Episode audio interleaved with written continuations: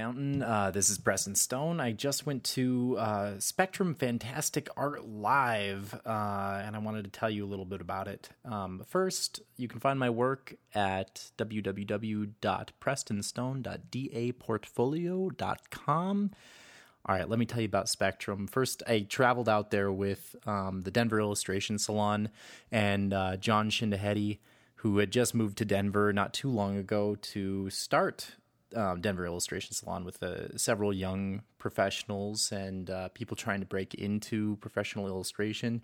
Um, everyone was uh, extremely nice in the group, welcomed me in. Um, we uh, arrived at Spectrum um, and I helped everyone set up their booths. Uh, one of them, John's booth, was a set of three by three paintings that he had uh, put together through his site Art Order and with the help of uh, infectedbyart.com. Um, these paintings were absolutely incredible. Uh, if you have time, I, I, think you can check most of them out on uh, infectedbyart.com, but there were several that didn't make it up on the site, and I believe John's planning on auctioning those off somehow. I'm not sure, but be looking for that on artorder.com. Uh, yeah, some some of the people that submitted things, these three by threes were were just I can't describe the level of detail that went into them, and I am uh, a little bit embarrassed to have my work next to uh, some artists like Greg Manchess and Ralph Horsley. Uh, I mean, next year I I want to go all out. I want to spend a lot of time working on those three by threes. They were really incredible, and it was a great thing for John to put together. Anyway, um, despite my my feelings on my own art, uh, one of the highlights of my week Irene Gallo came up to John's booth with most of the three B, three by threes being laid out. I was helping lay those out uh, for display, and uh, she I didn't know her, she didn't know me, and she looked down and was talking to John and was looking at these three by threes and found mine somehow and uh, turned to John and said, "Hey, uh, I really like this. I don't know the artist, Preston Stone." And, uh, it's a really good feeling. It made me um, feel uh, you know, really comfortable later uh, asking her to give me a portfolio review, as I, I asked several people to give me a portfolio review. And that's uh, a big reason to go if you're a young professional or a person looking to break into the industry. Um, I feel like I've grown a lot without really uh, hitting hitting the work again. um, but uh, it, will be something I'm going to be working on for the next several months, improving my work and focusing it on um, the assignments that I really would like to get. Uh, but I would really suggest going to an event like this or IlluxCon um, if you're looking to uh, improve your work. Um, you can get the opinion of several great artists as I did. I think I, I had uh, about seven artists look at my work and um, three or four art directors from different fields look at my work. Um, uh, very informative, and uh, I, my just the networking alone is worth going. Uh, even if you have no plans, I don't know why you wouldn't, but if you have no plans on uh, touching your artwork and trying to improve upon it, um, the uh, end of every night at Spectrum is uh, kind of a relaxed party. Everyone goes to the the hotel lobby and just hangs out for hours and hours. Um, I spent most of the time drawing, but it was nice to you know it kind of starts a, a, conversation up and um, people come by and want to look at your your sketchbook and you begin, talking and then you find out they're Wesley Burt and they're much better at drawing than you are. Um, uh, by the way, if you ever find uh, Wes Burt and you have a chance, look at his sketchbook because holy crap. Um, uh,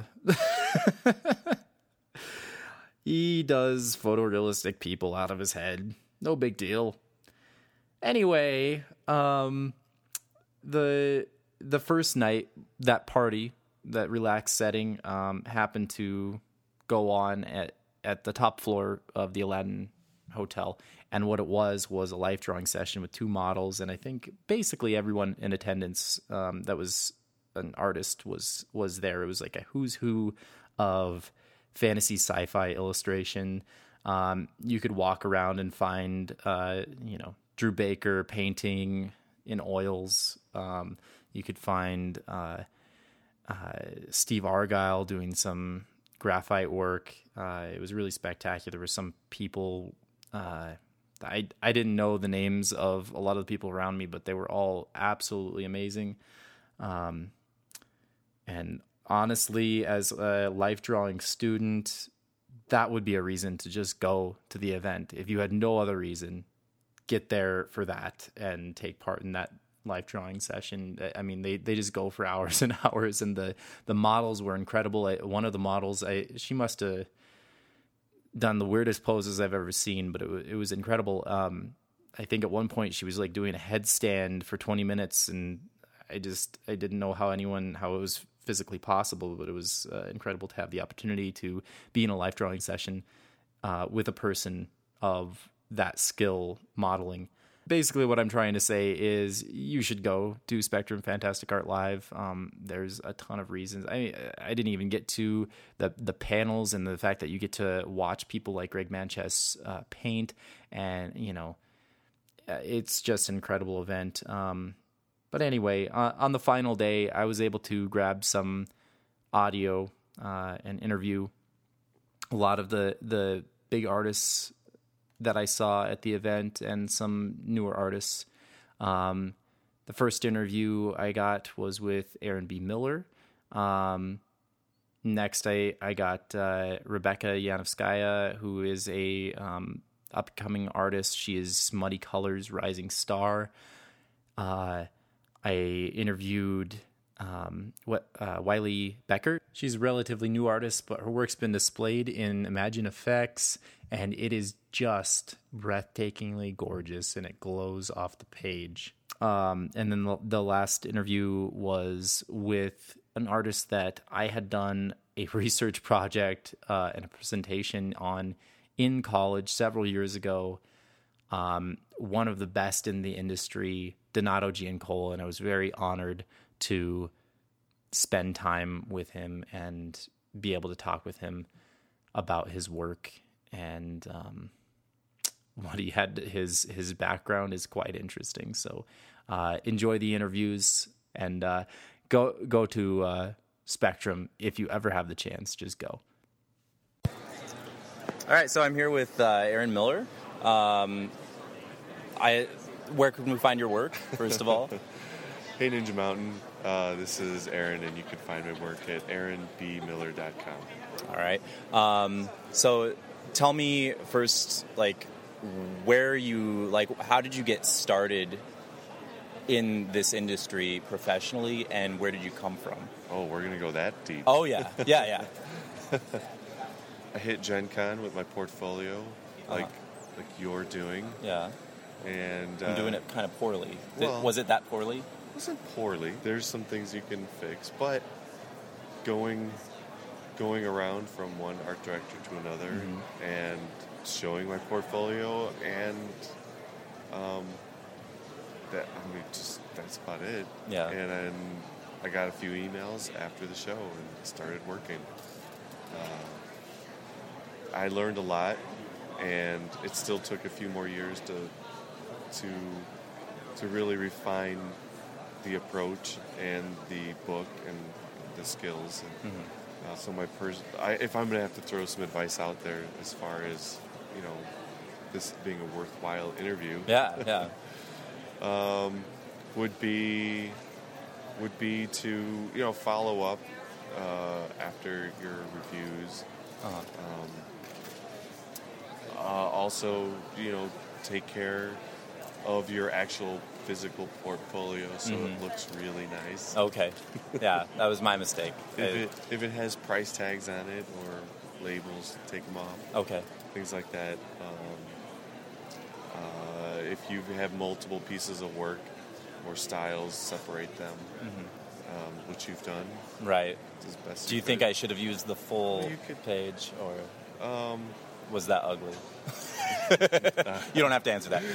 So, all right. Well, some of the, discussing portfolios can be kind of difficult uh, without having visuals. So we'll kind of Mm-hmm. skip to the next part because we could do a visual thing at some point if, if, if need be. So, uh, let's see. It started with a comic that was similar to Red versus Blue, which is Halo. Yeah. So there's this guy who was creating some digital comics that looked painted, and I was really excited about them. And and I was getting interested in getting back into this work. So that that on top of seeing you know maybe Justin Sweet's work was mm-hmm. very painterly, and realizing that you could create this painterly look in Photoshop Yeah. got me interested. Yeah. And then what started getting me back into it was getting my first ImagineFX that I didn't know existed, Yeah. going out to Seattle to a massive black event, Mm-hmm. and being introduced to all the different uh, opportunities in the field, um, and then signing up for the master class and taking Yeah. the class, diving in. Is even at that point, I had no idea what I was doing. Yeah. It was just I was taking. I'm going to take classes. I'm going to learn some new things. I'm going to just brush up on my skills. Yeah. And it turned out that the master class was a million times more than that. Right. So Yeah. well, that's how I started. Cool. Um, so, yeah, talk to me about uh, your your work and your style. Um, I don't just you, you don't have have one. style. Do I have? one? I don't know. You ha- everyone has a style. It's just a combination of the things you're doing wrong, right? exactly. I think I, I probably quoted that the, the worst way I could, but um, Uh, I, I'm probably one of those people who you might think I have a style, but I'm still trying to find Sure. find it. yeah. Um, not in the sense that I'm still exploring my mark making. yeah, So that is the best way I think I can explain why I don't feel I have a style. Because Mhm. I'm I'm exploring mediums, uh, I'm exploring process, and I'm exploring mark making, Yeah. and all those things add up to your style. Mhm. So if I'm still still trying some different stuff, I I can't really say that I have a, something specific Okay. just yet. So. where is most of your work found? Like uh, Right where, now? Yeah, where are you Magic seeking out? Uh, okay, that's, it. Uh, there, well, there's book covers. Okay. Um, a few book covers, some other game art, uh, Mm-hmm. D and D.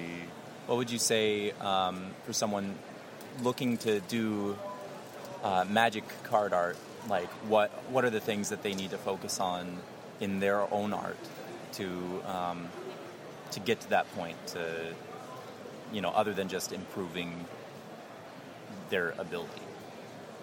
Wow, that's that's like ninety percent of it. Well, yeah, sure, but um, you know, compositionally, um, you know, in in color, in layout. Is well, I you know I think I bring a lot of what I already do on my own to to my pieces. So I, I wouldn't necessarily say you have to create. Well, you need to create a portfolio specifically directed yes, at the brand. You have to understand the brand. You have, and you have to you have to have dug into it a little bit, um, so that you're not you're not approaching the art director off brand yes, and having them wonder why you're even talking to them because maybe you don't know what you're painting yet or why you're painting. right. So, so you know, knowing that that's what you want to do is one thing. Having the skills is another. Um, but also, I still try and think beyond it. Yeah, Um, the, if your personal pieces might fit in that world, then you're going to be better off. I think. yeah. Um, I got one last question for you. What is what is uh, Spectrum? Why, why are you here? What is the what does the convention mean to you? Um, and you know, you decided to get a booth, but I noticed that there's a bunch of artists walking around um, that are big names that don't have booths. They're just kind of taking in the event. Um, have you been on both sides? Um, Not for Spectrum. I was going to do that this year, Yeah. but I got talked into doing a, a table again by a friend who yeah. wasn't able to show up. So Okay. Yeah, I was wondering if you if you got the full experience of the event. and I was kind of Uh, curious how not, you felt not about as that. much as I would like. Okay. I want to go out there and Yes. be a fan. Yeah. What do I want to get out of it? What do I expect? And what does it Um, mean to you? Well, the meaning, or the, the reason I'd want to, most people want to come out here is the camaraderie, the family aspect that this community seems to have. Um, so that's the that's the instant yes, I want to go. Then there's the then there's the, the frustration of trying to decide: Am I going there for to make money? Am I going to a show to make contacts? Am I going to a show to show my work to people who've never seen my stuff before to make money and make contacts? But it, it's you got to pick one, and you can't be disappointed if something doesn't go right, um, especially the money stuff. Um, I've done that too much, where I let myself get disappointed Right. that I didn't have generate a certain amount of income when when in my heart that really wasn't why I showed up. Sure. So Yeah. I'm finally being realistic about why I show up to these things, and uh, it, it's not always about making money. Because if it's about making money, then you actually need to approach your booth a specific way, and I'm approaching mine in order to show my work to people. That in order to make contacts, um, especially in the community, people associate your work with your face. Oh, your your work replaces your face, Right. and they people oh I, I recognize your work. Okay, it's nice to finally meet you, and that makes you that puts you closer in the online world um, where you can interact and and have conversations and, and take take the the community further and make it stronger. So now that I'm at that place, I enjoy every show I do. Awesome. All right. Well, uh, thank you for having this conversation with me. And um, again, where can we find your work? Uh, AaronBMiller.com. Okay. Right, I'm going to try to say your name correctly. Um, I'm here with uh, Rebecca Yanovskova. Skaya? Yanovsk- okay, uh, did I do that right? Oh, Yanovskaya. I'm so sorry. All right. So I, I butchered her name, but her, her work is absolutely phenomenal. Um, you're one of uh, Muddy Colors Rising Star. or, Uh, I am, yes, yeah. one of the four rising stars for Muddy Colors. Oh, okay.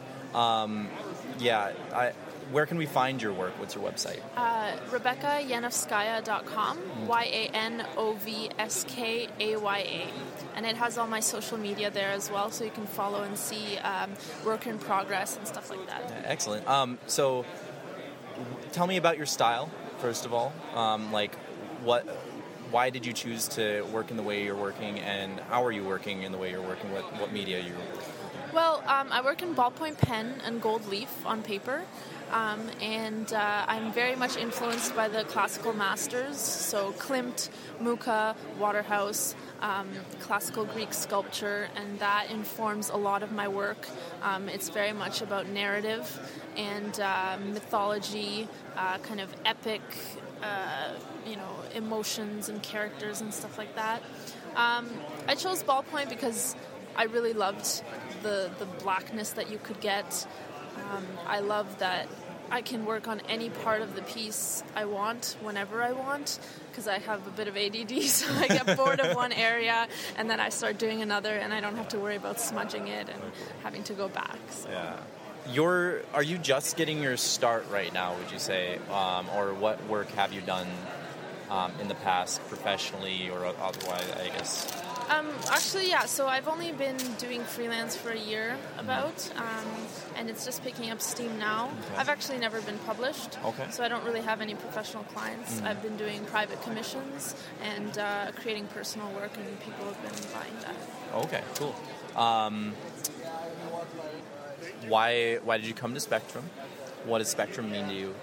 Um, and you know, next year will you come to Spectrum? And uh, what are you going to change about like your like? Are you presenting, or would you like to just walk the show? Um, I've always heard about Spectrum. Uh, the book is, of course, the best in fantastic art. Yeah. So I had always wanted to come because I knew that all the best in fantasy would be here. So it's a great opportunity to meet my friends, uh, chat with art directors, and that kind of stuff. Um, I was very happy that there was an artist alley um, because it allowed me to have a table but not have the responsibility of a whole booth. Um, I don't have a lot of originals on me at the moment because they've been sold, so I wouldn't have been able to do an entire display. Um, I'm definitely thinking about coming back next year. Um, it's been nothing but good feedback and Yeah. positive uh, interactions with fans and stuff like that. So, yeah, absolutely, I would love to. Okay. Well, excellent. Well, thank you for t- talking to me. No problem. And uh, hopefully, I will see you around next year. Yeah, absolutely. Okay. All right, I'm here with uh, Wylie Beckert. Um, I think her work is fantastic. so uh, she she easily has um, some of the most glowy artwork in in uh, the convention here. Um, so uh, Wylie, where can we find your artwork at? Uh, you can find my artwork at www.wyliebeckert.com. Okay. Um, so tell me about your style and your process. Okay, my style is, um, I would describe it as a sort of fairy tale style, uh, dark, a little bit whimsical. Um, I blend digital and traditional media. Uh, my work usually starts out as a pencil underdrawing that I then color digitally in transparent layers. It's, um, it's a little bit like a watercolor process done digitally. Okay. Uh, so tell me about like how you got your your start. Um, maybe your decision making process and like uh, coming into this industry. Like what were your influences, and then um, maybe where your first few breaks came in. Um, I think I'm still kind of waiting for my first Oh, breaks to come in. really? I'm, Okay. I'm pretty new to illustration. Um, at this point, probably the main thing that's gotten me like into the industry has been uh, taking a smart school course with Marc Scheff and Lauren Panepinto. Awesome. I took their art director challenge last summer, and that was huge for me artistically and also from a business standpoint. Actually, getting to know some art directors and get my work in front of them. Um, and yeah, I've just been trying to build on that so far. I've been, you know, trying to build up a portfolio and start looking for work. And I'd consider myself still very much uh, starting out, though. Oh, okay. All right. Yeah. Uh, I mean, I, I think your work is is fantastic. I, you were in ImagineFX at one point, right? Yes, With I a did a cover um, for them recently. I yes. cover and a video tutorial. see. I'm still looking for stuff like that. but I don't know. Um, I don't know how or why they found me. Well, uh, what? So other than other than ImagineFX, where where is your work at primarily? Um, right now, um, pretty much everything you see here at my table is personal, Personal work, okay. So um, I've actually got my first, um, you know, major publisher book cover uh, soon. Soon. Okay. I'm in the process of working on that, Okay. so that's going to be the next the next big thing that comes out for me. And um, I just wrapped up some card art for Fantasy Flight, and right now I'm just kind of picking up uh, picking up jobs wherever they come in. Awesome. And I got into Spectrum for the first time this year. Okay. One of my pieces got in. So Awesome. I'll be in Spectrum awesome. 21. Awesome. Um, so, is this your first time at the Spectrum convention, or have you been here? It is. I've never been here before. Um, I went to IlluxCon last year just to walk around. I didn't exhibit, so this is the first time I've exhibited anywhere. Do you do you uh, feel like you wanted to be walking around the convention a little bit more? like, what are you considering for next year? Do you want a bigger booth, or do you want to walk the floor instead? I'm probably going to be planning on exhibiting next year as well. I don't know yet whether it'll be a booth or a table. Sure. Um, I've I've kind of been longing to walk around a little bit more, but I'm also glad that I have the table to hide behind and to make people bring their art to me Yeah. so that I don't have to go out there. But I've been getting out a little bit today and you know introducing myself Yeah. around and Okay. everyone it's awesome. So, last question: What is what does Spectrum mean to you personally? Like, what do you, what do you look to like bring to the convention? What do you hope to get from it, and how important do you think it is? Sort of. Oh, that's a hard question. Yeah. It's um I don't know. It's it's obviously I'm living up in Maine, which is um, there's not a huge art community, and there's not a huge there's a not much of an illustration community at all, and there's definitely not a fantasy art community. Yeah. So coming down here and getting to you know interact with all the other fantasy artists who are out there, it's sort of um, it's like the social event of the year for me, basically. Okay. And uh, so yeah, I'm just you know I'm starting to meet some of the artists whose work I really like that I've only seen online, and um, trying to get some prints out there. I've been giving away prints all day, and um, yeah, just trying to trying to get my art out there and trying to you know find some new stuff myself. Awesome. All right. Well, um, thank you very, very much for talking to me. Again, where can we find your work at? Um, my work is at www.wyliebeckert.com. All right. Thank you very much. All right. I'm I'm here with uh, the man, the myth, the legend, uh, Donato Giancola. Um, he, I mean, if you don't know his work, uh, I guess you don't care about fantasy sci-fi painting. I guess I, I'm, that's what I'm going to say. Um, where can we find your work online? Oh wow! Well, online is donatoart.com. Okay. Uh, and I, I love science fiction and fantasy. I, I grew up with it. I was an avid reader, an avid gamer, reading comics, uh, all that stuff. I just Yeah. consumed. But I, to be honest, I never knew I could actually be an artist when I was a young, a young Really? man. No, I had no. I loved. I loved drawing. Yeah. Uh, you know, drawing was just about everything I did in my free time outside of school and sports and such. Mm-hmm. But it was a hobby. Yeah. Uh, I did not actually consider it as a potential career. Yeah. Uh, when, like, at what point did you like sort of um, realize that it's it's going to be a career for you, and like, what was your what was your breakthrough moment? Well, when I was 20 years old, I actually signed up for my first art class. Okay. So I had never had any formal art class. So I'm actually I'm a poster child that you Yeah. can actually start late. Yes. Uh, you, you don't. You know, formal training came very late in terms of how you develop as an artist, how you mature, and so that that was my first drawing class. I was good at it, so I tried a painting class. Yeah. Uh, sucked at that. yeah, I realized, well, I got a lot to learn. You know, drawing's easy, right? I mean, drawing you do since you were kids, right? You, you have crayons, you have a pencil. You know, you learn how to make a mark, you do an outline and all that. But painting, man, that was another animal. Yeah. I mean, oils were just so horrible to work with. Yeah. Acrylics were forgiving because they dry quickly, right? But that's so that so that's when I find okay, think okay, I might I might have a career in this. And then uh, attending Syracuse University, I, I went from one university to another, and at, Yeah. at Syracuse was really uh, where I blossomed as an artist. Okay. Um, so tell me about your process. Like, when, uh, I guess, uh, you know, how did you arrive at the process you're working with now, um, and how do you work? Well, the process, what I do now, the preliminary drawing, I do very extensive drawing leading up to creating an oil painting. And some of that really came out of the need to add and manage greater complexity in the work as I was looking to get into the book cover marketplace. Yeah. Uh, you know, dealing with costume design, character design, solving architectural issues, uh, secondary creation of objects of like, uh, you know, I don't know, uh, wagons or starships, uh, and anything that had to do with that environment. So the drawings were a way for me to problem solve compositional issues, start rendering in light and Yeah. shade, just in black and white, Right. just so I can get a manage, uh, a man, kind of some kind of control over all these issues to juggle.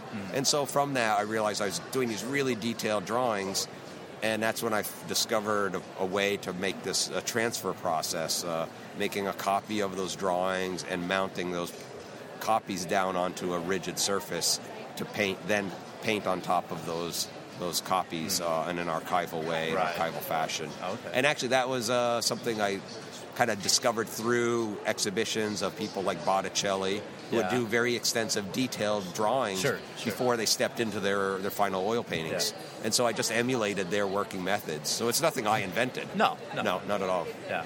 Um, so one last question for you: What is what does Spectrum mean to you? Why is this convention special? Uh, why did you decide to come here? Well, Spectrum's been a very uh, instrumental part in, in furthering my career as a young artist. I, I first discovered Spectrum, I think, just a year, two two years into my illustration career, and it was it represented a way for artists, contemporary artists, to have a voice outside of their commercial projects that they were executing. So here, here was a collection of incredibly talented people. Uh, we, there's no internet, right? So the only way you normally see someone's work is walking into a comic book shop, walking into a bookstore, maybe seeing you know fleeting glimpses of what creations they had put out that year. But Spectrum brought all that in one beautiful printed manner, and I made sure I would. Uh, and when I, when I saw Spectrum, I wanted to be in it, and Yeah. so I started actually thinking about what do I need to create for projects to put myself in Spectrum, and that really helped push my career. Uh, Interesting. Being Okay. being conscious of not just problem solving for my clients, but making art that I could speak to a larger audience with.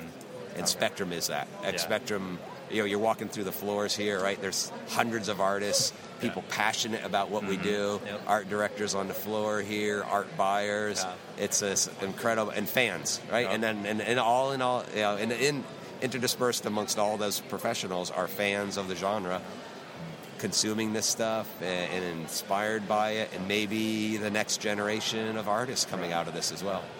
All right. Well, thank you so much for talking to me. I really appreciate your time, and um, have a great last few hours of the All right. convention. All right. Thank you. All right. It's been a pleasure. you. The Ninja Mountain Podcast. We come within 50 feet of your ears, despite the restraining orders. Welcome to episode 126 of the Ninja Mountain Podcast, the podcast for artists and by artists. Ninja Mountain is a loose collective of fantasy sci fi artists who like to talk about the art and business of freelance illustration. Ninja Mountain is a proud member of the Visual Artist Podcast Network, and on the panel this week we have none other than Eric Lofgren, Hello there. Patrick McEvoy, Hello there. Socar Myles, EricLofgren.com, uh, PatrickMegaflowGraphics.com. Don't know uh, that by now. And it's .net, by the way.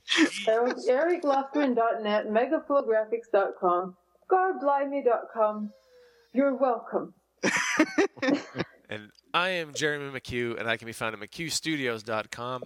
And this week, guys, we're, we're just kind of finally getting caught up after a, a somewhat lengthy hiatus. For, you kind of foisted upon us by my work schedule and the fact that I'm a new dad. So, why don't we uh, get started? I know Eric Excuses. just is fresh back from uh, Emerald City Comic Con.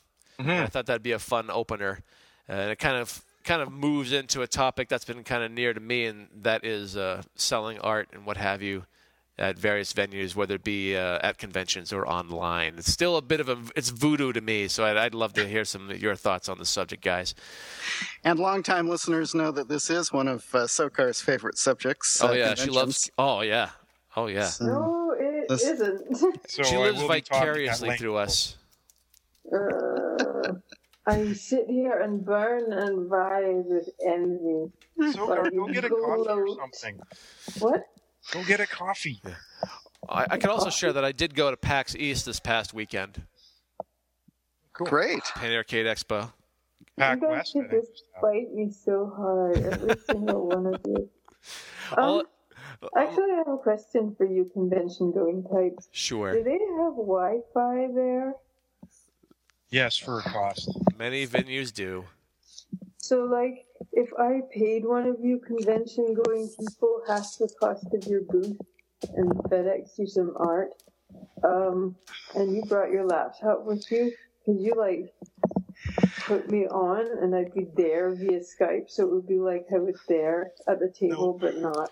That's a super cool idea. So basically, you could be um, pulling a Max Headroom. I don't know what that means. She's she's pretending she's younger than us. Go ahead. no, I, don't, I totally don't get that reference. I don't. Totally. Is it, is it a television thing, a book thing? Oh It's my a television thing. You don't remember Max Headroom? I didn't have a television. Were you until conscious in the almost 20. eighties?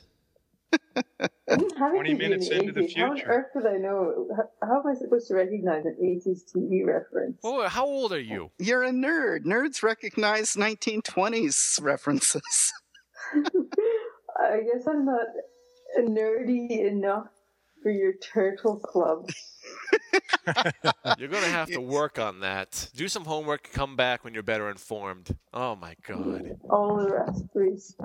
Talk Get about on with uh, your convention obscure references, though. I mean, what was that? That's Dana Carvey's uh, Master of Disguise, Oh, the Turtle Club, and may it remain obscure. and yet you don't know, no, no don't know who Max Headroom is. Ah. It's okay. So we It's okay. forgive you. We forgive you. You know why? know that- I noticed that in all this mockery, nobody has actually told me who Matt Headroom is. TV show. Uh, he was on Look a, it up.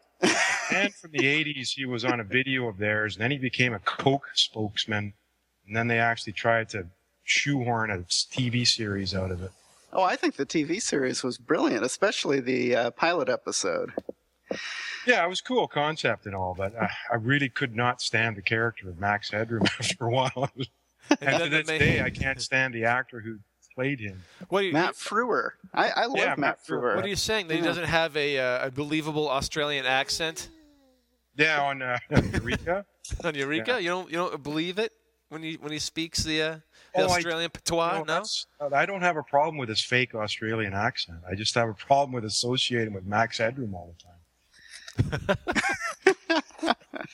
You know who used to, um,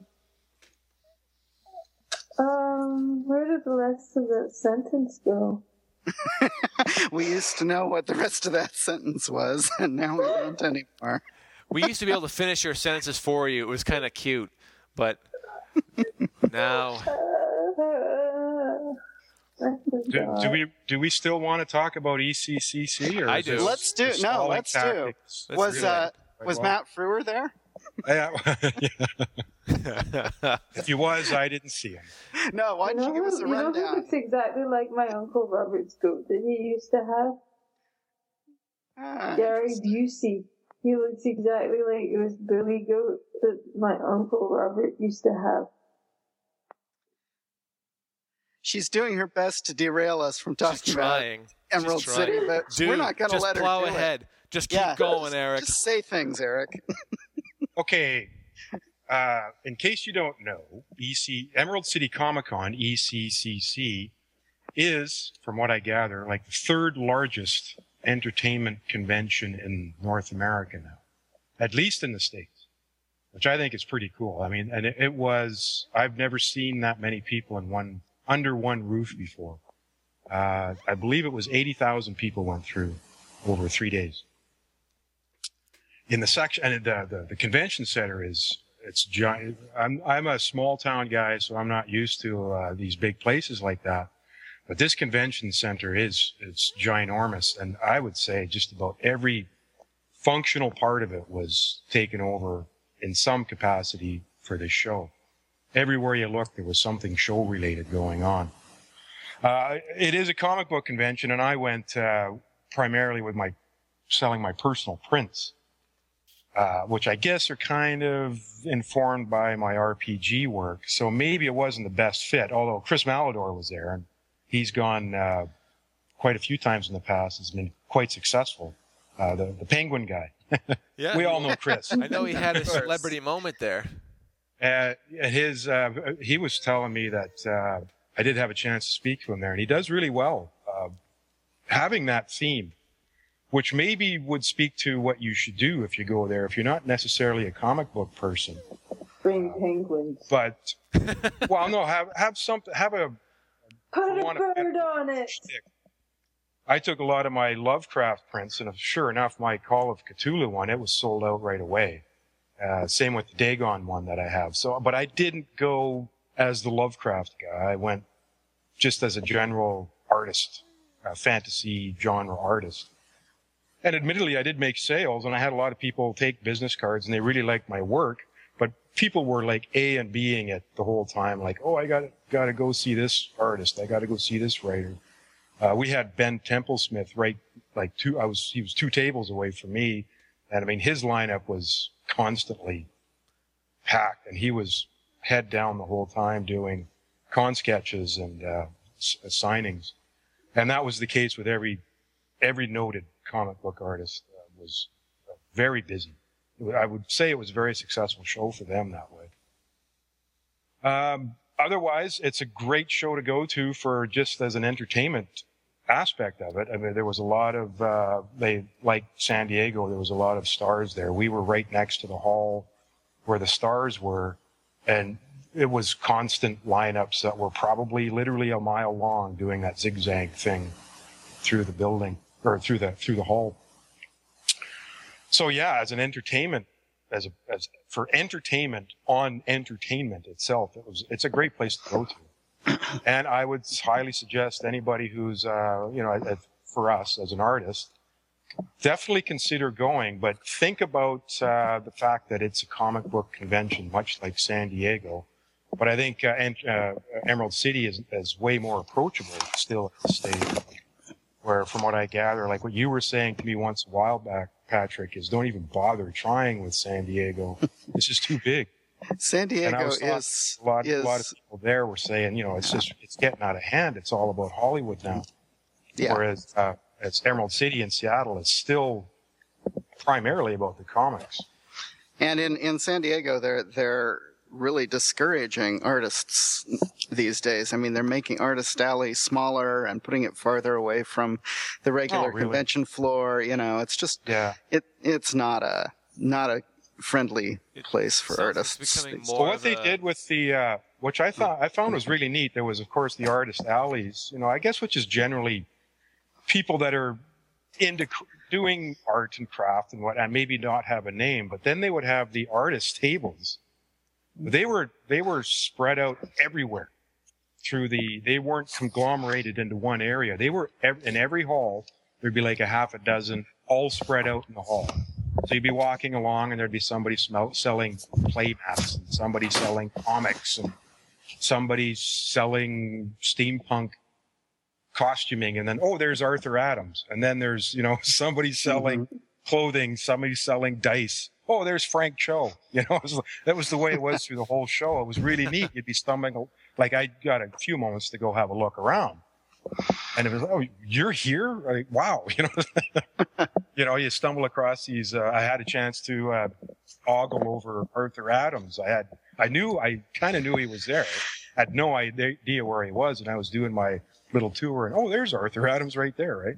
You know, so there's no big conglomeration of all these big names or anything. They're spread out everywhere, which is really kind of neat in a way. Mm-hmm. Well, that makes good sense because if you have all the uh, the top tier talent all clustered together on one side of the hall. well, you're probably going to collapse the, the, you know, you get 80,000 people in one little spot. Exactly. like a sinking ship. Everybody run to the other side, quick. There'd be news at 11, the building basically just listed to the right. Kind of oh, hey, there's a sinkhole under here. Imagine that.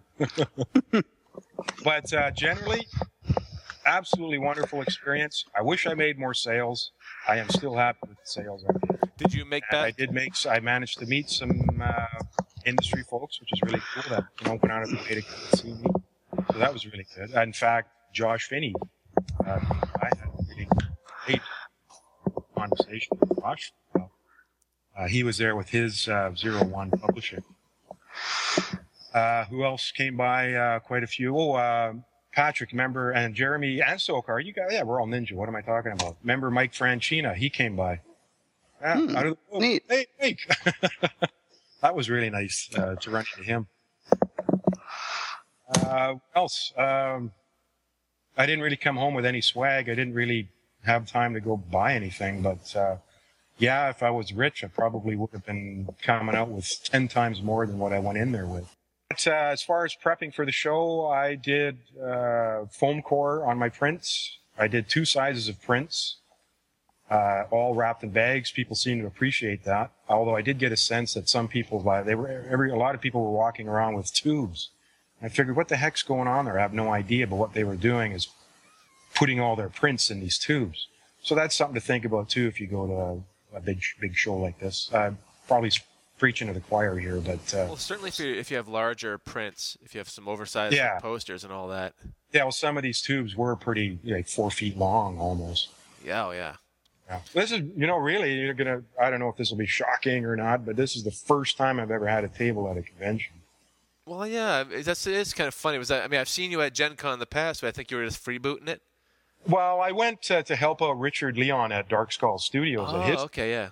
And he he provided a place to stay. I just needed to help him with the booth, but that, I also had an opportunity to uh, to uh, uh, shop my portfolio around.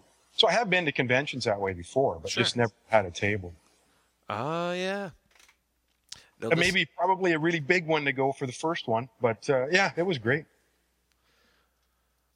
Oh, that's cool. No, I, I'm, I'm, I'm, looking forward to Gen Con. I haven't. Been, I finally got back into the art show after a two-year absence. I'm Right. almost afraid that people won't even know who I am when I get back there. It's like I know people. The common wisdom is that it takes a, a few years of attending a show before people start to associate you with that show and the things that you bring. And uh, I kind of dropped off the map for two years after uh, several years of being there. Well, I think maybe you've been kind of busy too, right? Yeah, well, I think it's mo- for me. It's mostly been um, just personal stuff that kept me from getting into the show. And then, like the first year, and then the second year, it was I was not on the email list because I didn't show up for a year. Uh, You well, I- when I was there, you were with Dragon Dice, I think. Mhm. Last two years, my friends at Dragon Dice put me up at their Yeah, table to display, which was nice. The uh, the thing with the work with being in the main hall is that if you are, it's a, it's a it's not a bad place to be if you're if you're Larry Elmore, for instance. uh, being me in a, a little corner of a of a small publisher's booth, um, people don't really think to look for you there. You know, they're not in art Right. hunting mode per se when they're uh, Yeah. when they're on the main floor. Uh, visibility, I think, is everything when you go to these places. That's what it's sort of what I came away with it from. I was in a good spot here.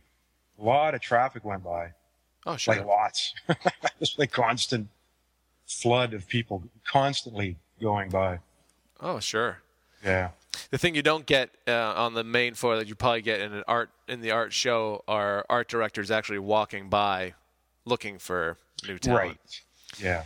That that's something that doesn't happen quite as readily on the main floor. So getting into art shows, and that that actually kind of pointed out. That reminds me of a point that Samuel uh, Flegal actually shared on his. Uh, he has a he has quite a nice uh, blog that he maintains called An Artist's Journey, and I'll give him a plug here. Um, the last few articles have been about uh, what he feels are, are winning strategies for um, success at conventions and selling at conventions and things like that. And one of them, one of his um, points are to have a goal for that show, what it is you're trying to do, whether it be art sales or promotion, or oftentimes these can be uh, separate matters. Right. Actually, I think I, I think I read that. Mhm. I think I, I, I read uh, someone's blog. It sounded very much like what he was saying too. Oh yeah, I've been sharing his updates on my uh, Oh, maybe that's Facebook where I saw all it. that, and I, you know, I think they're really uh, they're they're they're good reads. I feel.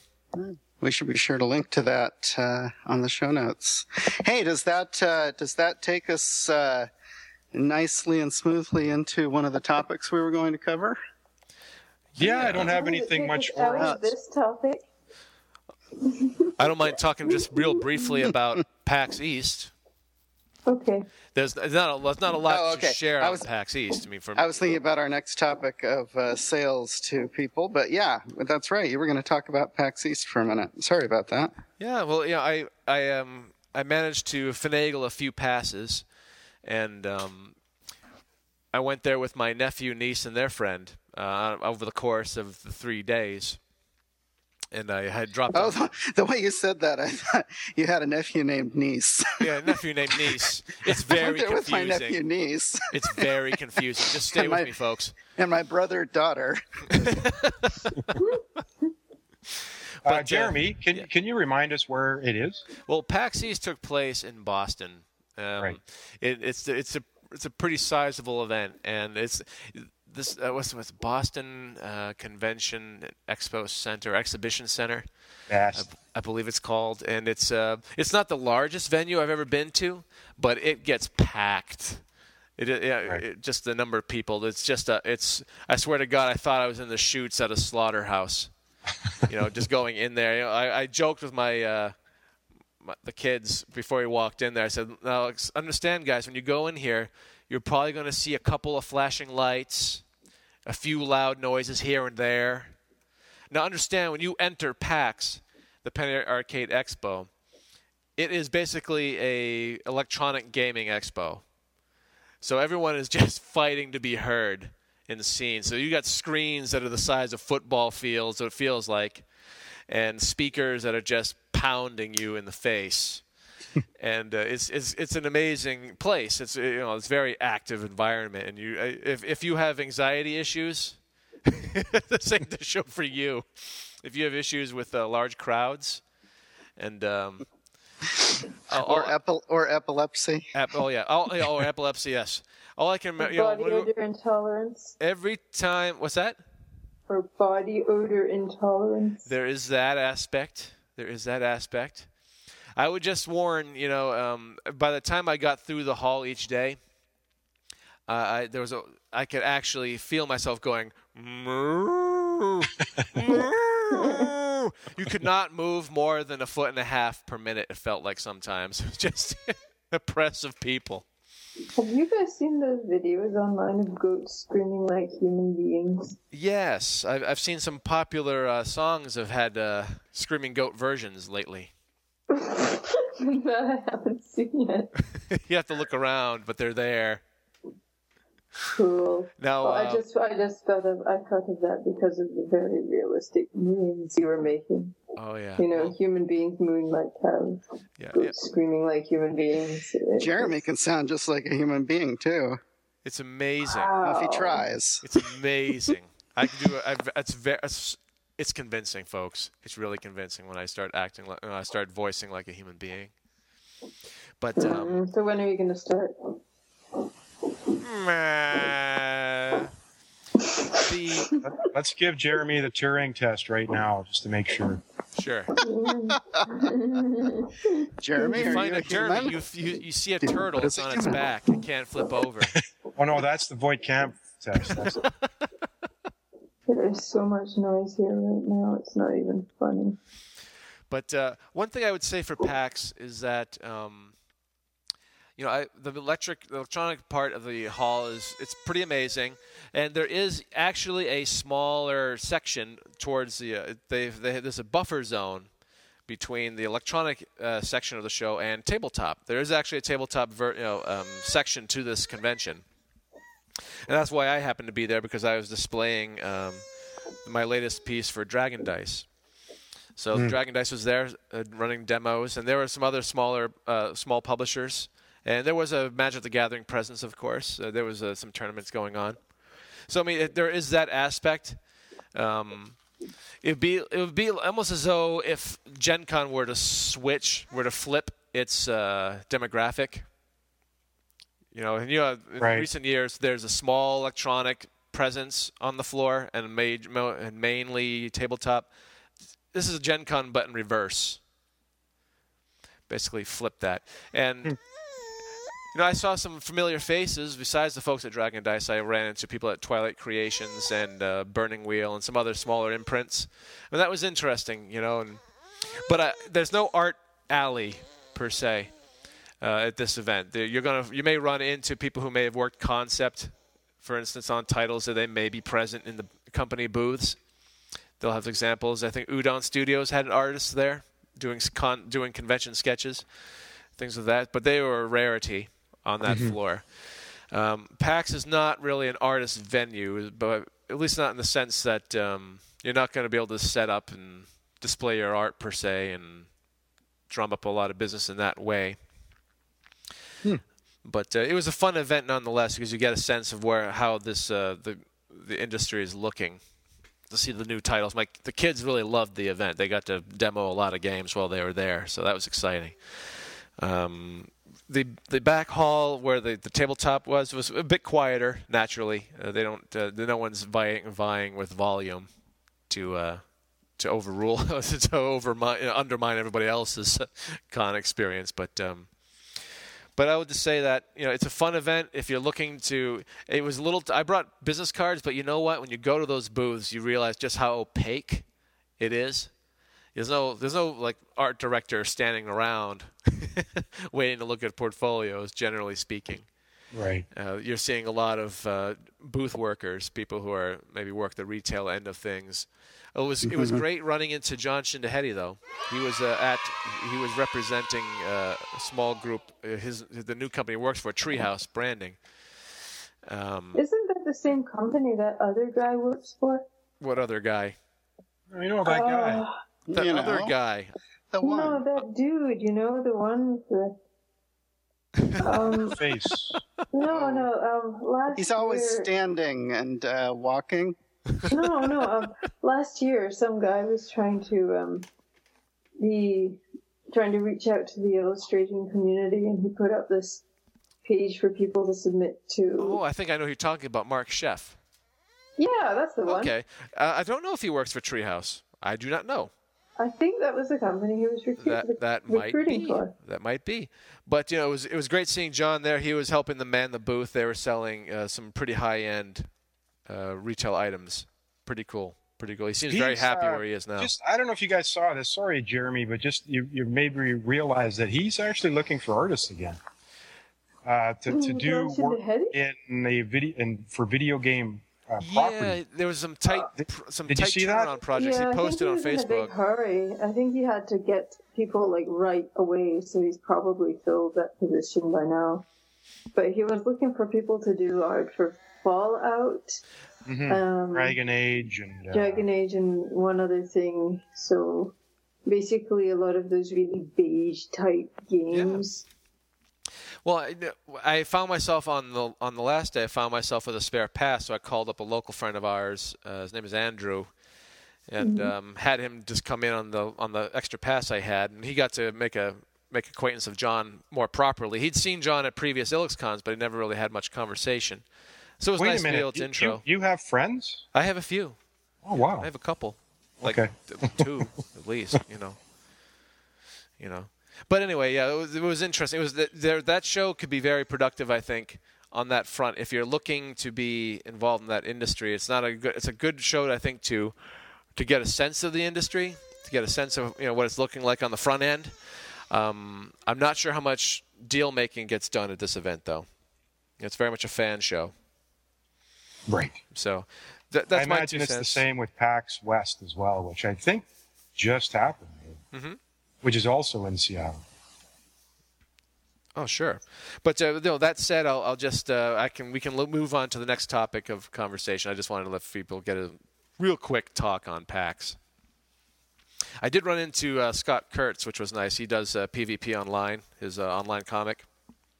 It was nice meeting him. I've actually enjoyed his strip for years, so we were complimentary in the mutual sense. It was nice.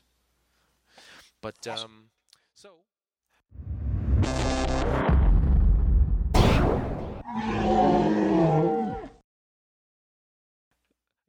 guys you know i wanted to have get your thoughts on i, I post on facebook more uh, recently i have questions about selling um, my original art and I, last year i found that um, it made a big difference to my income to sell my originals and it's something i'd like to do more of and be more mindful of that um, moving forward so I, I thought i'd get your thoughts guys on maybe selling online and some of the things that you've encountered whether it be selling prints or original art through the various outlets, uh, eBay, Etsy, uh, Society6, for example. I mean, what are some of your thoughts and experiences on that? I'm just looking to. I, I like to get what people are, what they're getting out of uh, the online environment for selling. I think eBay used to be um, a much better venue than it is now. And um, I think this is largely because um, there's just more people on it. Everybody and their dog is on there now. There's um, a lot of uh, competition for your listing to even be seen, and uh, people have become less and less and less willing to pay a good market value for things. I see some truly, truly beautiful art on eBay being sold for, you know, a dollar, Yeah, ten dollars, was a little frightening to me. And you know, I can see the lure of that. If you can turn it out fast, I can see why you would want to make some quick income that way. Um, especially if you're not spending a lot on shipping and packaging and so forth. But um, it's my instinct tells me that sacrificing what your work is really worth to um, get a quick sale is going to hurt you in the long run. It it devalues the product. It um, you know this is something that I used to sort of think of originals as the byproduct of um, illustration, something that could be given away or sold cheaply. But you know, other other artists really really poked me about that. You know, what he was thinking? And uh, you know, if we want illustrations to be taken seriously as a desirable product, a product that has value, um, it's probably better for us to hold on to them longer and get a good price for them than put them on the eBay mill and uh, get a small price for them. Maybe, maybe. Do you think though that there's? A, I mean, I'm, I'm just looking at my um, the control panel right now as I listed my first uh, eBay auction the, about five days ago. There are two days left on this auction, and I noticed looking at the I'm, I'm looking at some of the metrics they have here. I have eight bids so far, but that of course only rose the price around twenty dollars at this stage. And, well, you, but you're not. You don't. You shouldn't be desperate yet. I No. did notice that when I was on eBay, Mm-hmm. and I used it. Well, I mostly use it for selling prints, but sometimes also originals. But I noticed that um, most bidding would take place right at the end because people don't want to put high bids in early and they get outbid and then have to pay even more. So they um, try to snipe it at the end. Yeah, okay. That's I, my, you know my sister who's done a lot on eBay, kind of warned me to that. She she alerted me that uh, that's kind of typical eBay behavior. But you can end up, if you don't set to reserve, you can end up selling things for way less than you were hoping. This is And, true. you know, barely covering your shipping costs if you're including shipping or, you know, ending up with the customer paying as much for shipping as they did for the art, which doesn't leave a good impression. Yeah, that's that's kind of the that was you know these are the two things that I've been playing at my mind. Is right now I have 227 views and nine watchers with eight bids. So here's the thing. I mean, that's uh, a question mark to me is 227 views. Are these unique people now seeing my work for the first time? No, that's just total views. Just like just Bailey, I these, these could be the think same people total just checking views, in every yeah. day and Yeah, definitely. I mean, they they want to inflate that count and make it look like But but eight watchers is is really pretty good. That means there's eight people potentially who are going to bid against each other, and Yeah. that's that's where the I bet magic that ninth happens. guy is probably going to be the sniper. what's that? I say Yeah. that ninth guy that's watching is probably going to be the sniper. Yeah, yeah. But a, a sniper's fine too. At the end, if you know if they bring it up. Yeah, I mean, things can really balloon up at the last moment. It turns into a flurry of 50 know. cent bids in the, in the last, you know, 20 minutes. As long as there's a hundred of them. Yeah, yeah. the last time I sold something on eBay, so it only sold for eighty dollars, which um, was my fault. I didn't advertise it anywhere, so I can only have myself to blame for not telling people about the auction and hoping people would just find it while randomly searching eBay. Mm-hmm. Well, you know, I- I've set myself up for, I, I, I don't know how successful I've set myself up for here because I, I clicked free shipping to the U.S., and of course, that's going to be a factor in my final take home price, whatever this thing sells for. My, my initial concerns, and who is hammering? It's somebody in the apartment next to mine. First it was a fucking buzzing all night, now it's a hammering. I swear to God. He's building a meth lab. Yeah, that's what's happening. Lucky you. Um, yeah, because meth junkies can afford apartments in a nice area like Nothing this. drives up property values quite like. Friendly neighborhood meth The new hot thing after Breaking Bad. Oh yeah. Yeah, I'll just watch for a bathtub to come crashing down into my living room with guts spilling out of it. Ugh. But um, so I mean, yeah, I'm I'm, I'm on two minds. At least at, at this point, the price that it's that it's being um, that's current top bid has put it up to at least I'll cover shipping, and at the moment, that's you know that's a minor victory on its own. Well, how many? How Oh, we many? just lost uh, Patrick, but I think oh he's back. Okay. That is, There we are. But we, Uh, we are really. I mean, when you're saying that just covering is shipping, so you're not giving your work away for no profit, Yeah. that is not a victory, man. We No, no, but for me, this has been an experiment. Look what I put up for auction here. I mean, I saw it. I It's- saw it on, uh, it's- on your Facebook. So it's a nice this is your first. Yeah, it's a fairly eclectic item that I've put up for sale here. It's not like you know, this is not necessarily the most broadly appealing image. That's Can true. one I item mean, be it's Probably eclectic? something like that maybe take a year or two to sell otherwise, but would you rather wait a couple of years and get more money or get the instant gratification of a profit that only winds up after postage and packing being maybe fifteen, twenty dollars? Yeah. Well, you know, here's the thing. I guess it, in the end, it does depend a little bit. You, know, you have to have some kind of a strategy with this. You know, I think if you're going to start being more active on a site like eBay, Okay, so what's your strategy? my strategy at the moment is to put up some small ticket items, things like these the watercolor sketches I do, for instance, uh, these fun little experiments, and the, my basically my artistic playtime, Okay. and build up some credibility as a seller. Because on eBay, that does help too. If you've never shipped anything and never had a successful um, auction, Right.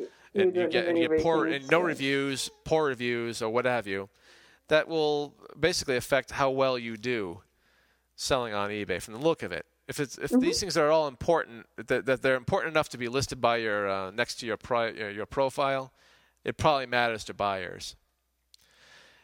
So things like that, where you you kind of you start building up things, and hopefully over time, you also start to start selling some items at at higher prices, and as those things I don't. sell, I don't think it works that way. Though. You don't think I so? mean, when when you when you become associated with kind of cheap office art, sort of, you know, uh, something that could be bought at something that could be bought at a flea market price, then you are, you know, it, it's a lot harder to claw yourself up into making good rates than it is to fall from grace and begin selling for less than you were. So, you know, if you want to, if you want to start selling your work, you should start on the high note and say, "This is what it's worth. This is what my work is worth." Not, not whatever change you got in your pocket. If you, you know, it's something you, it's a luxury item, you can save up for it, and um, So- then I can buy some dinner because even after that, it's still not that expensive. okay, so you think maybe setting reserve prices would be the the safer bet to go. Definitely, if you're going to start the auction at a dollar, I would definitely set a reserve. Yeah. Well, here's the thing. Here's the thing. And, and when you're when you're dealing with art sells for what art sells for. Yeah, it does. I have I have made some pretty big ticket sales in my time, which is you know, it, it, So it why are you coming? So why are you coming down from that now? Are you? Well, you I need think the money really badly right now.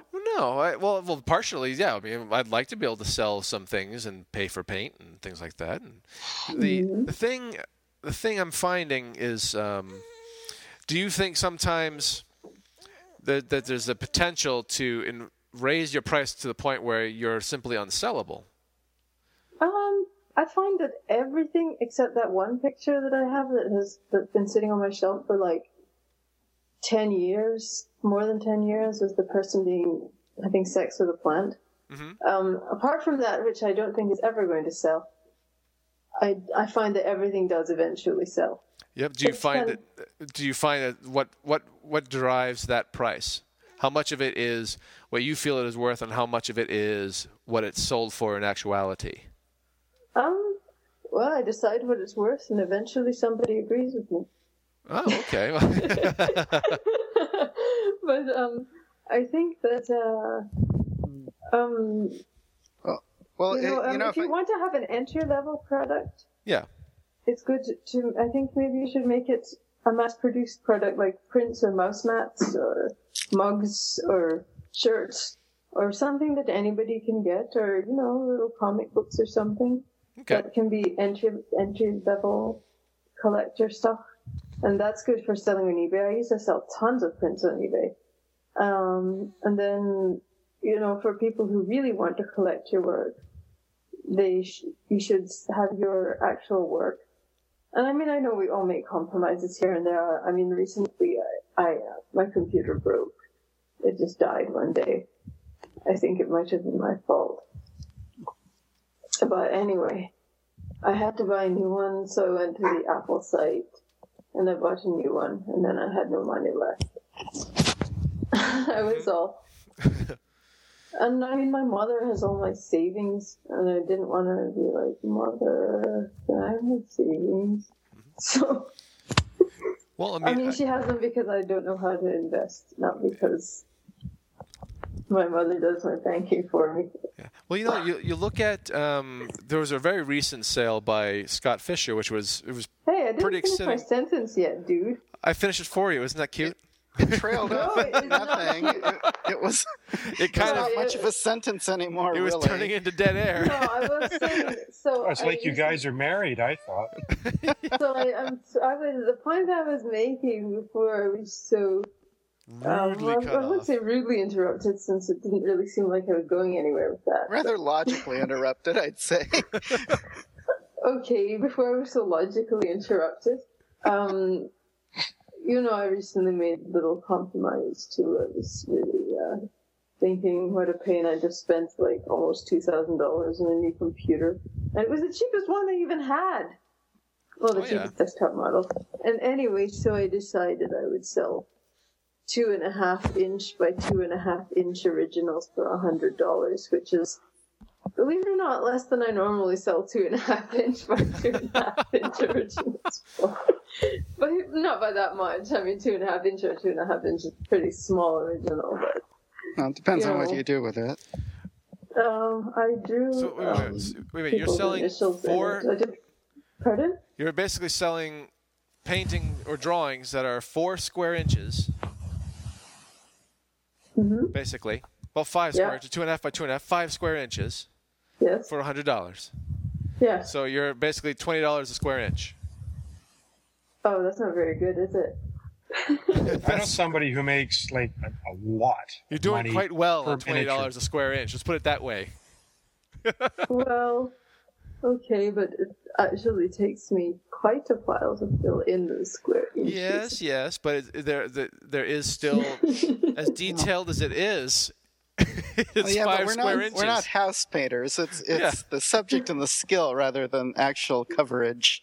I mean, i- i- that's like saying she should charge more if she does two coats. Look, I made up this little miniature paint roller and everything. no, what you, what, the reason I bring that up is this: I, I know that some artists base their pricing schemes on a price per square inch when they're, and that's just one philosophy of approach. I mean, that's that, I, it, yours is clearly not aimed at that. So Uh, yeah, I that, that's too commoditizing by for my taste. Yeah? I, I think that we're we're not selling a commodity. We're we're selling a one of a kind. Well, it's a very Yeah, personal dis- piece of you know, work. price point for people. That's all. I mean, Yeah. you know, not everyone's going to sell it. Let's say four dollars a square foot, you know, square inch. You know what I'm saying? I mean, everyone's got their own prices. I mean, some artists are, you know, if they use that approach, are going to charge far more guide. for their. I think you do that if you don't quite have a name yet, and you can set your own price. You got to figure out something. You have to like, how do I, how do I make money on this? You know, you got to figure out all your costs. Your, uh, you have to eat. Yeah. Got to pay the hydro. Got to buy all your materials. yeah, I'm, All that put- has to be accounted for. Yeah. So you have to decide how much you want after you get all your expenses accounted for. I think it makes it easier to price your originals at a rate that isn't um, far too low for something that really is something special and one of a kind that somebody can that somebody ought to be valuing. I think um, it, if you have plenty of work coming in, which I believe everybody here does, you're probably making a decent living anyway. So you can you can afford to be a little bit patient with the sales of your originals. What I want to know about selling online is uh, Eric Lofgren. How is your aggressive Society6 page marketing campaign? Oh yeah, it's off? really madman aggressive, isn't it? Yeah. um, it's uh, I'm making sales, but I certainly can't retire on it. Let's put it that way. I think I'm the other actually thing that really impressed by how much he advertises. Like I, I, I think I only even noticed when they had the free shipping thing once, but Eric is just on top of that. well, you know, with this new algorithm at Facebook, nobody sees what you post, right? So you have to Yeah, it's you become have to something. find the right time to do it. Yeah, that Facebook is not Yeah, I mean, quite the see- I marketing. see So far, I Like, apologize now for flooding my my feed, my Facebook feed, me pimping myself. What? Sorry about. What? I mean, he posts once for the morning crowd. He posts again for the afternoon crowd. He posts like when there's a sale going on. He posts little reminders. It's I know I'm actually not quite the only one impressive. doing that too, right? It's not just me. Yeah, You're you're, you're not one that- you- alone. I'm sorry, I'm not picking on you, Eric. I'm actually impressed. I would just, uh, I'm just pointing you out because you're the one I've noticed doing it, and you're the one who's here to comment on it. Yes, I know. I, I think it's a good thing too. It's yeah, uh, yeah I, as long as you don't get real obnoxious about it. Because I've been uh, pimping some uh, some uh, uh, various uh, Kickstarters the last uh, the last nine months or so, and uh, yeah, you have to keep it in front of the public and without being too uh, over the top about it. So it's it's a fine line to tread to tread. And uh, something I hadn't even thought of was that doing the morning and the evening crowd. That's a really good idea. I'll have to do that next time. Well, I think you have to. It's almost a- an organic thing that you have to find out for yourself, Patrick, what works for you. Because being where I'm at, I'm on the you know the, the fringes of the west coast of Canada. Um, so I have to factor in those timelines that are effect that that I interact with, and they're all way ahead of me. I'm sort of at the end. Well, I guess you yourself too, for that matter. So you have and Socar. So you Yeah, have to you have to take that time into zone. account that people are I, most of the people I think that interact with us are like three four hours ahead of us. If I've you know what I noticed mean. That, um, I've noticed that with um, the Society6, so far the only people who bought stuff from me on there are people who have already bought stuff from me in other places, or um, oh, and one guy who requested a specific picture. Well, I think if you want to do a, a quick marketing survey of whether Society6 is for you or not, is go to the front page and see what's on the front page because it's done by popularity, as far as I know. Yeah, I'm really not. Have a look at what's there. on the front page and say, can I compete with this? It's hard to say if you can compete because I mean, last time I was on the front page, there was a um, completely blank thing that said "keep calm" and something or other. Um, then there was a picture that looks very like one of mine. Then there were a couple of sunsets and um, some kind of tote bag with a picture of a tote bag on it. How meta. it's, you look at that and, and you, you're like, can I compete with this? I don't. I really don't know how to compare myself. I don't know if The I'm big doing a bad. Jo- I'm doing a bad job of marketing or something. It's just that, you know, one day I thought, oh wow, I made a bunch of sales today. I must have reached a lot of people. And then um, about a week later, I get an email like, hey, I don't know if you remember me. But I bought some of your originals a few years ago, and I just found your Society6, and I got a bunch of stuff, and it looks great. And I'm like, oh, this is just something I already know. Well, here's the thing. like, I haven't got a single new customer via Society6. Well, you know, then that kind of interest raises the question mark of, you know, how do you build your audience online? Because that sounds like oh, by the way, and just in case anybody's listening who may purchase this, thank you, and I'm not complaining about you being an old customer. I just want new ones too. Ray, Actually, yeah, I'd like to say thank you to all my the people that bought prints for me. Now that you mentioned that, I much Yeah, I mean, it's it's it's not that old customers are a bad thing. In fact, you know, people who keep coming back and coming back are like, uh, Yeah. you know, you're you're the people that us illustrators will love. Oh, yeah. We want to marry you because you keep us alive, but um, we also want you to bring your friends. You know, one of the things that I have that I am doing with my this eBay auction is that I have been promoting it on Facebook and on Twitter, and at the Mhm. same time, if one reads the documents on about the, at the auction site, you'll notice I also link back. I have a link back to my art for sale page for further examples, and for me, I'm, I'm basically this is just another opportunity for me to get more eyeballs onto the onto the idea of collecting what I have. So you know, not think it would everything I do will make it to eBay, and certainly not everything I do will necessarily make it to Etsy. But there'll be multiple markets where you might find things and be f- find your way back to me. I think it might be easier to use social media to get new customers Mhm. if more of us shared each other's stuff. Yeah, that's Like, I something I, mean- tend to do. I and I, I know a lot Yeah, of folks probably don't notice it. it, but I I do that on quite a bit. I'll say, look what my buddy made, or this is what this Yeah. person did, or this is a Actually, Kickstarter. thanks for doing that, Jeremy. I try and do it back at you as much as I can. Appreciate, I appreciate it. Yeah, I've noticed you doing that, Jeremy, and I think it's really awesome. And I keep reminding myself to do it to the rest of you, and I keep forgetting, which is which is so bad. I mean, we should all be helping each other out, not just us on Ninja Mountain, but all No, of I us. say where you go cutthroat and just backstab each other. No, I mean, It's I, the like, Canadian way. If if our work is on our own pages, only people who are already our friends are gonna see it, unless somebody shares it, and then their friends can see it. Yeah, well, you know, it kind of raises the signal, and people know if they look at my stuff, uh, they come to my page, or they see something I'm updated, it's usually worth reading, or it'll either make, Oh, either make you chuckle.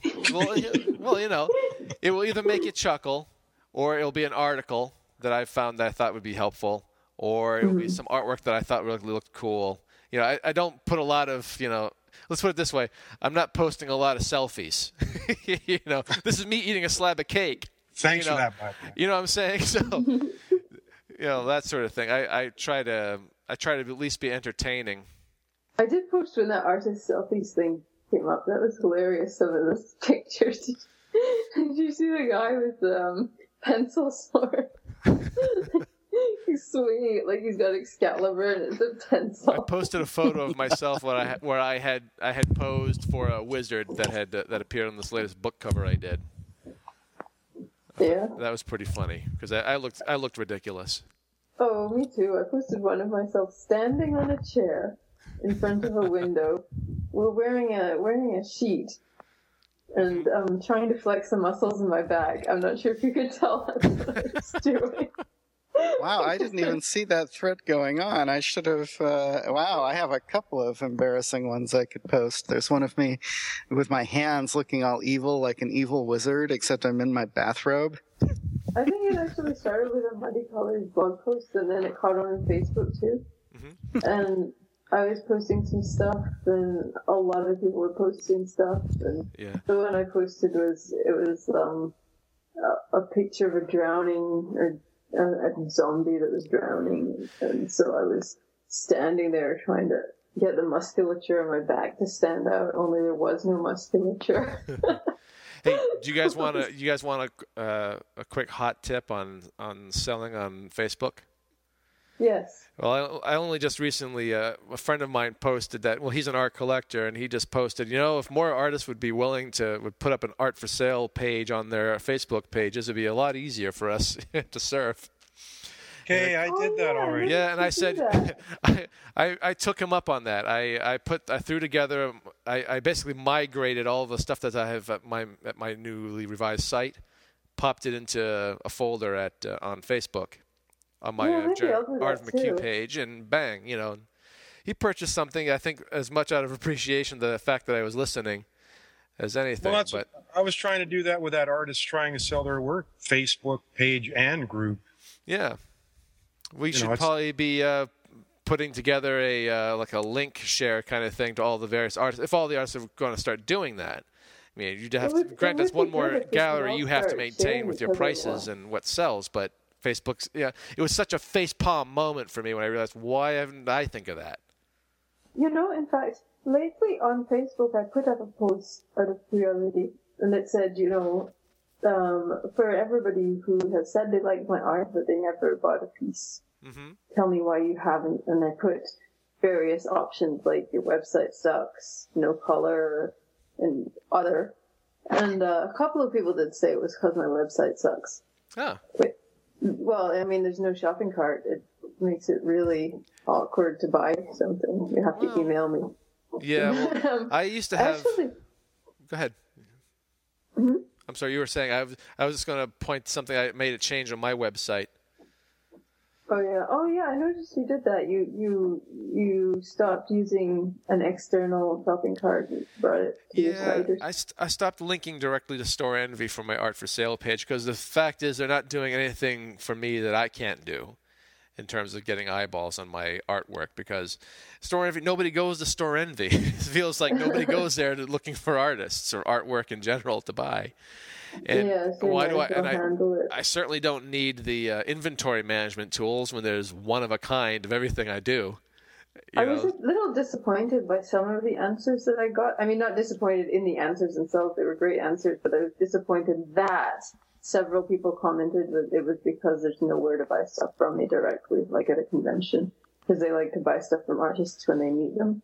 Yeah, there is that. I think there's a, there is an aspect of that that's important. I mean, people never, want to have it that. never occurred to me. Like, I get a long time ago, I tried to get on with an agency that represents children's writers and illustrators, and they rejected me because I can't do public appearances. Mhm. And I thought that's ridiculous. But apparently, in publishing, that's a big thing. Sure. People like, want to meet the you wrote a creators. book and it's great, you can get rejected for not doing public appearances. It's very unfortunate. If I'd known about that, I'd have said I could do it and then just hired someone to go in my stead and pretend to be them. and hopefully that sued. person can draw. Probably eventually get sued for that. I'd have tried it. Um, um, but what was I going to say? Um, uh, something. Well, you know, I I, can't remember what it was, so someone else talked. no, I mean, I did away with the, the shopping cart thing. I, there is still a Storenvy site where my artwork still resides, but I'm just not uh, directing to it. I'm not really marketing it anymore because it's, they're just going to take a percentage to do what I can already do with, with a single email from an interested buyer.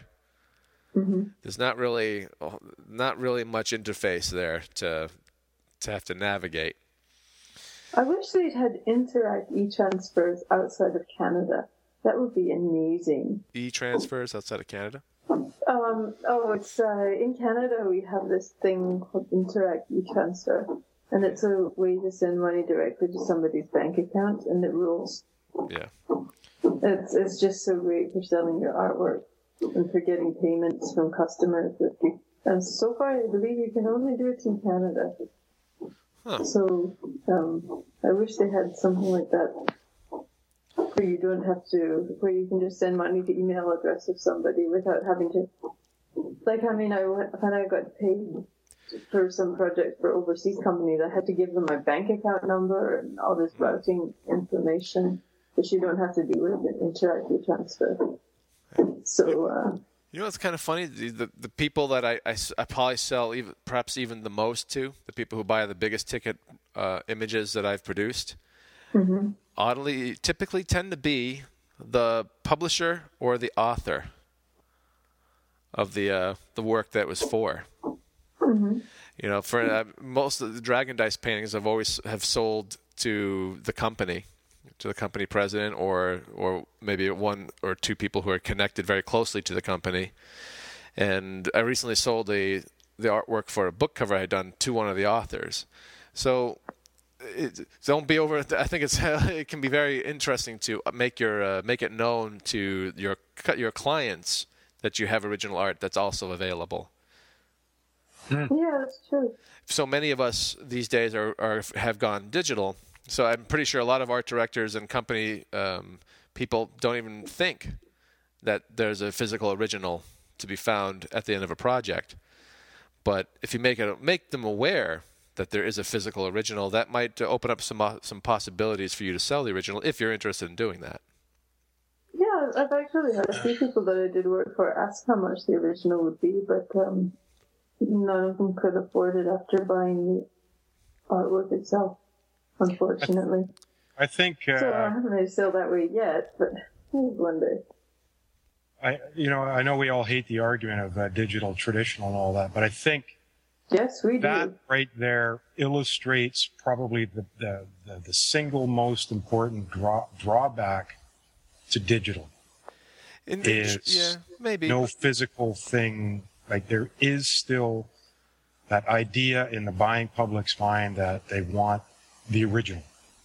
That it's the original do, that has um, value. I, I would say like limited edition prints, Yeah. which is My- the closest I think you can get. Yeah, you know, that's the thing. It's really just an it's just a a, a secondary market. Uh, and in an industry where you often sign away all your print rights, that can be difficult. You you you're kind of limited to a singular to a singular sale for any image you might do. If you're if you're limiting yourself to work for hire contracts, um, if you're Mhm. somebody who manages your own copyrights very explicitly, uh, maybe you know being digital or traditional doesn't really have any. Uh, I'm not sure there's a whole lot of uh, advantage of one to the other, but for me, I have certainly found that it's been it's been an opportunity for me to make a little extra money from my work. The ability to sell an original piece after the the work has seen print. Mhm. So I mean that's certainly that's just one aspect. Um, I do think for some some of us though that it's a big one. Oh, certainly. If I mean, if if it's something that you know, I I happen to love it, but you know, everyone everyone's got the your mileage will vary as you as you, as we all know. I mean, but uh, Oh I god, that knocking is not good. you guys still the guy is still pounding nails, huh? Oh, this is me insane.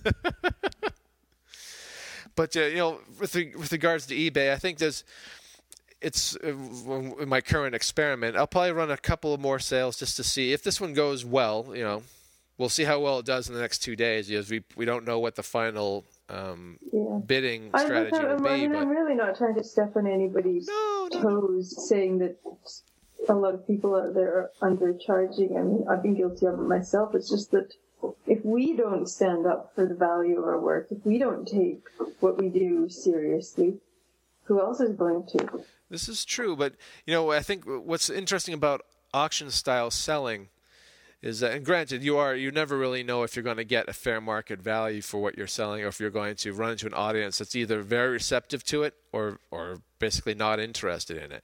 You watch, I've watched my share of those uh, auction king type shows where people bring in their their priceless valuables, they put them up on the auction block, hoping for a big ticket sell, and of course they go home disappointed. But by the same token, there are people who take that gamble and they go home winners. And you know, I think there's a there's definitely it is a bit of a gamble.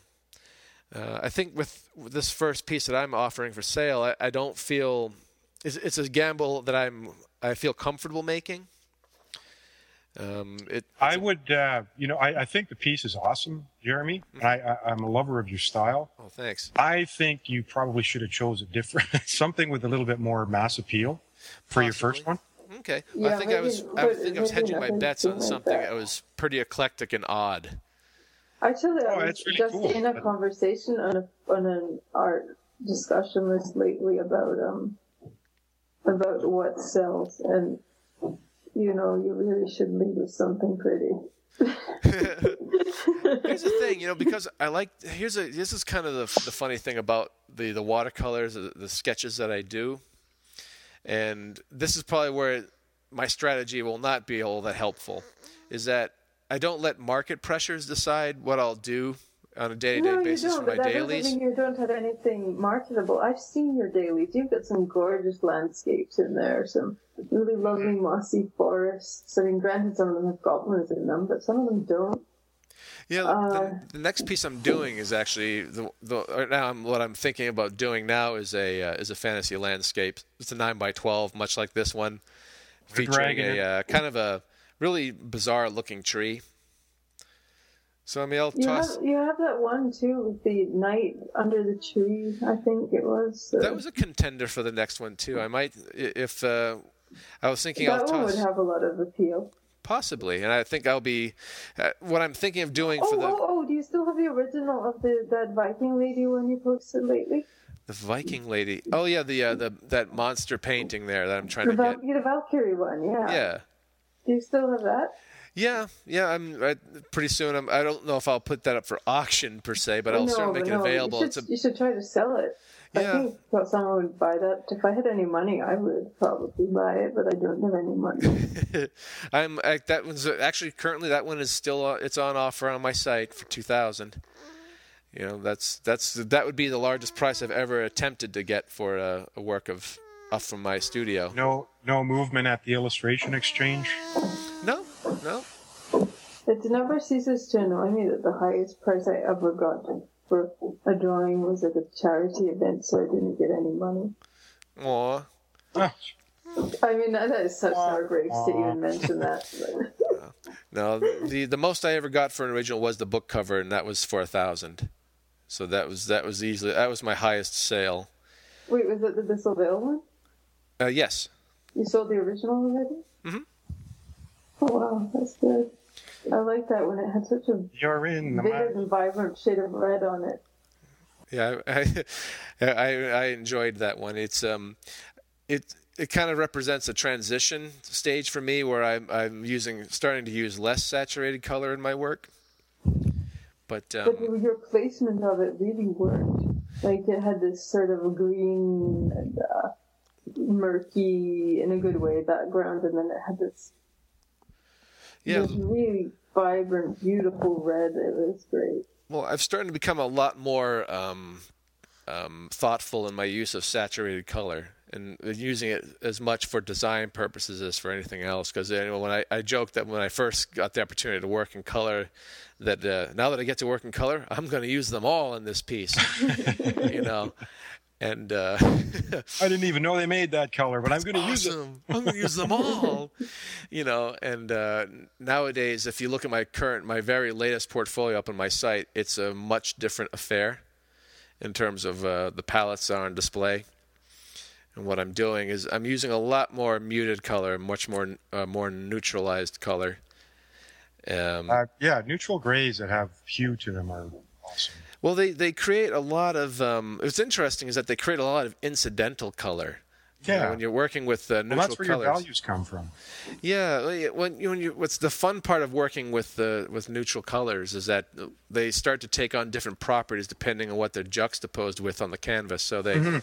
you can end up really augmenting your palette somewhat. Even with just a few colors on the palette, you can end up augmenting the apparent color. Yeah, When you and look I at the piece. that's uh, that's where you get Bob Ross's happy little accidents, right? Was it him? Possibly, yeah. You know, Didn't he die a while ago? It was a, it was not a happy accident either. When, when No. yeah. Oh my god. Wah, More wah, guys has been wah. on for a long time, sadly. Yeah. It's not I too think soon, he folks. got a He's- lot of people interested in in art. Oh, yeah. Unfortunately, he seems to have don't don't got talk, uh, talk a smack former about Ross. president of yours interested in, in painting also, Hmm. Drawing happy little world leaders. Happy little Vladimir Putin. Happy little Stephen Harper. One one thing I'm considering doing, well, I, I'm pretty sure I'm going to do it, is I'm going to do a Kickstarter for an art book. For what? For your inks? Yeah, Sweet. I think that's a good way. I think raising your profile is In fact, that was one of the things that people said in my post about why they haven't bought any of my art yet. They're like, we're waiting for an art book because then you get like all the art instead of paying For each like print. a lot of money for just one original. You pay like twenty bucks and get it all. We want all that stuff in one you know, I, I, can place. see, I can see the point. And Sure. if you get an art book, you can leaf through it, and you know you can enjoy every piece that you know, only ever got to see on a computer screen before. And especially with work like mine that does not really get done any favors by a screen. Well, I think if you do it right, you can plan out, say, uh, three to four uh, volumes, right? You don't have to do everything in one. I've been waiting to do an art book because you know, you see art books done by people who did them too early in their career, and they are A bit thin. Well, they're not not, not even necessarily thin, but they they don't really seem to show a mature artist. Well, that you don't get to see a, a, story being told in their work. You know, you look at um, Todd Lockwood's transitions, you get to see some of his earliest assignments, and that's at the beginning of the book, and towards the end, you get to see where his work had matured, and it's interesting. You get to see a bit of a story to that book. My concern for myself is more that I don't want any crap in there. Nothing wrong with having a little bit of crap in there. You get you get to see from humble beginnings. You know what I'm saying? I mean, this is where you get to show ah. that it's a hero's journey. I don't necessarily want to show my heroes. You don't want a hero's journey? No, I want it to look like I was just that great from the Born now. beginning. like I was just, I, I, I just start. I pick up pencil one day, and it was like angels began to sing from the heavens. That's what I wanted to look like when I turned my art book. I want it to be like. You want to be you want to look like someone who just dropped from the heavens, fully formed. I do. You left Is the smoking wrong? crater where you landed. I mean, it's it's like you know, um, I used to have this art book. I used to have this book of um, Albrecht Dürer, and um, Correct. Is it Albrecht? I believe it's Albrecht. I'm pronouncing it Albrecht. Good Uh, enough. Albrecht Dürer. Good enough. Maybe I thought he was Scottish. He's not alive to complain. Just go on. Yeah. And Well, it's I got don't an umlaut, so he's pronounce he's that. totally heavy metal. That's right. Well, anyway, I had an art book. I had an art book of his art, and everything in it was just so good. There was no crap in there. And I mean, I'm not saying I'm ever going to get to the level he did, but You, I look at it this way, guys.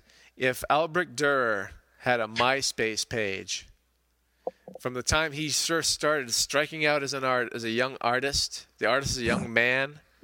I, don't think know, you'd I be thought- seeing a whole lot of JPEGs where, of stuff you wouldn't. I wish I, I could get you rid of this you- stuff. you see the stuff he did when he was, you know, I think apprenticing with his father or something in the making shop. I can't remember exactly what the context was, but he was maybe 15 or 16.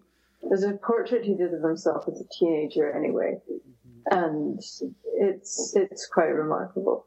Well, I mean, you can see you can see the progression obviously in his later work, but he was he, he obviously had he had um, some he had had some self discipline even at the very young you age. know he was sketching dragons in math class. But you know, it's interesting. He's got the same thing because he did so much work for prints. There's a lot of his uh, work that doesn't have an original. It just has. well, it prints. wouldn't. It's there were um, plates. The plate Yeah. would be the original, but you can't but look at a but plate. those, yeah, those are gone, and we've got the uh, the prints only are left. So in some ways, he's a lot uh, a lot like our same. Uh, no, I mean that's a different kind of print. They were, Have uh, you know, handmade. just They- just as an, you know, just kind of getting a little bit back on on conversation with the earlier thing. I'm I'm curious to know if any of you guys have tried out Etsy Yes, and what did you think of bought your anything. experience? What's that? I got a lot of favorites, but nobody bought anything. Yeah, sa- same here. I tried Etsy and got zero sales. So it's a nice social market, but it's not really a, a selling market. Well, at least Well, not I for think our it is a selling. genres. I think it is a selling market, but not really for illustration. Maybe I mean, was- I th- I'm sure some illustrators find a good niche on I know that I- guys like, I mean, Omar Rayyan, I think he does quite a bit there, and I know Ralph offers his stuff through Etsy as well. Oh yeah. Um, he I probably, think I think as with all things like that, you really have to flog it a lot, and let's face it, a lot of us are kind of lazy with that. well, plus there there don't seem to be as many really great avenues to advertise, at least not in, in our meager budgets these days. I mean, uh, I mean, Facebook seems to be tightening up as people are pointing out. Fewer and fewer people are seeing posts on Facebook. It doesn't have the same reach as it may have if it ever had much of a reach. I know. I mean, I'd go to Google Plus, but I can't. I can't remember my um, login, It's probably the same as your email. but it isn't. It isn't. No, it isn't. The email I use for Gmail is just like a throwaway account I use for when my computer's broken or whatever. Oh, Um, it's it's not. It doesn't have my name. I think its name is Mister Nobody or something. so I don't want to be on there as Mister Yeah. Nobody. That was my imaginary friend when I was a little kid. Mm-hmm. I had these two imaginary friends. Their names were Nichols and Mister Nobody.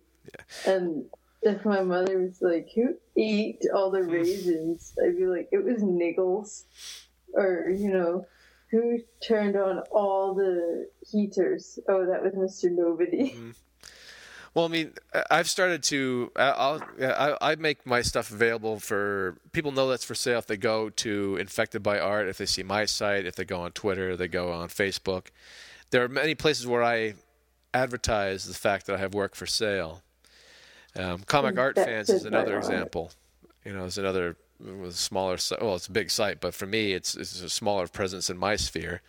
But um, I I do think though that there's something to the idea of us helping each other out more, sharing more each other's stuff.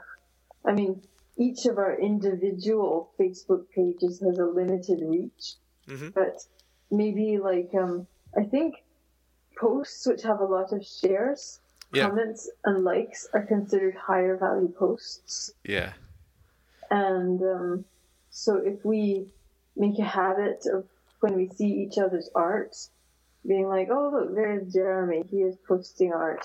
Today I am not going to be a lazy jackass and I'm actually going to share this. like, I know I come by and comment on you guys' art a lot, but it just never occurs to me to share it because I guess I'm kind of a dinosaur from the age of forums where you couldn't, you know, you just replied. hmm So, you know, we should kind of get in the habit of utilizing the social part of social media more and, and, and giving each other a hand up. I mean, most of it, most of us aren't even each other's direct competition. No, we're we're uh, well. I, just uh, just the three, three of us right now. We have so many. We're very different in our uh, art styles and the markets we chase. So it's sort yeah, of I a mean, it's, so it's not like we'd be um, biting into our own business by offering viable alternatives to ourselves. yeah. Although we'll say, Patrick, I do want to I do want to start doing more comic related stuff. I don't know. If, I'm not sure where I can do with my painted style, but something I want to try doing. painted No reason why you couldn't. It's fun, yeah. There's No some reason why you beautiful can't. painted comics out there. Especially with uh, Kickstarter now, that seems to be the way to do it. I'm I'm on my third uh, third one, uh, so it's yeah, it's pretty cool. I'm still working on my own personal project on my own dollar. I think sometimes when I see people's Kickstarters, I think I'm stupid to do this, but because Oh, I oh, have well. to keep. Yeah, it's not just you. No, everyone thinks you're stupid. No. Everyone thinks I'm stupid. You, you should you should really consider uh, Kickstarter, even if it's something you've been working on for quite some time. I, I did. I did consider it, but Yeah, get, get, it, it could get you over the hump, and uh, and it, it, the great thing about it is not only does it pay for uh, you know costs going forward, but it uh, is a great publicity tool. plus Hey. it would help. It would really help me be able to work on it faster because I wouldn't be stuffing it in between other assignments where I have time.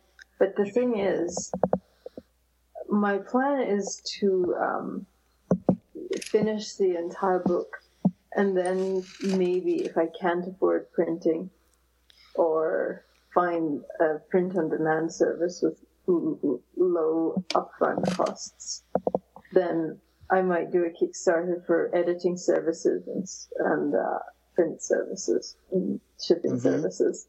But the book would be done. But I don't know. I feel a bit too. funny asking people for money to, to Well, work on something. Well, here's It's the thing. it, it's just think of it as pre-sales. yeah. I mean, that's really what it is. It's one It's- thing if you have all the. You mean you already have all the work in place. For instance, if you want to do an art of Socar Myles book, you have all the art in place. You're not, and you're not. It's not as though people are paying you to complete the art. You know, it's it's um, you have a you have a product that you can market very quickly. It's not one of those. It's not like um.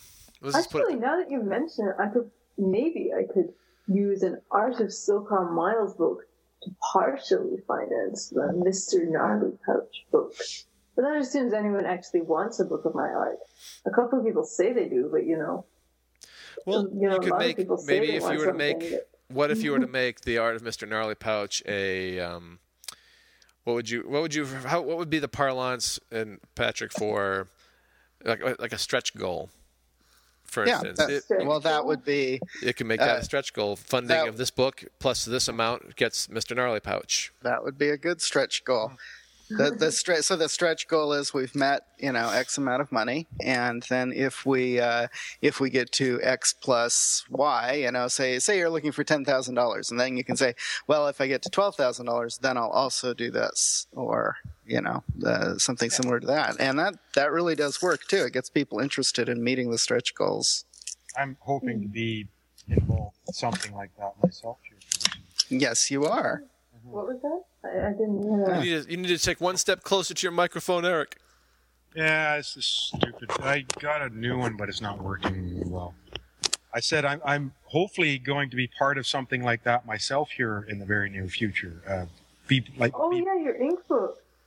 well, there's that, but there's also something else in the works as well.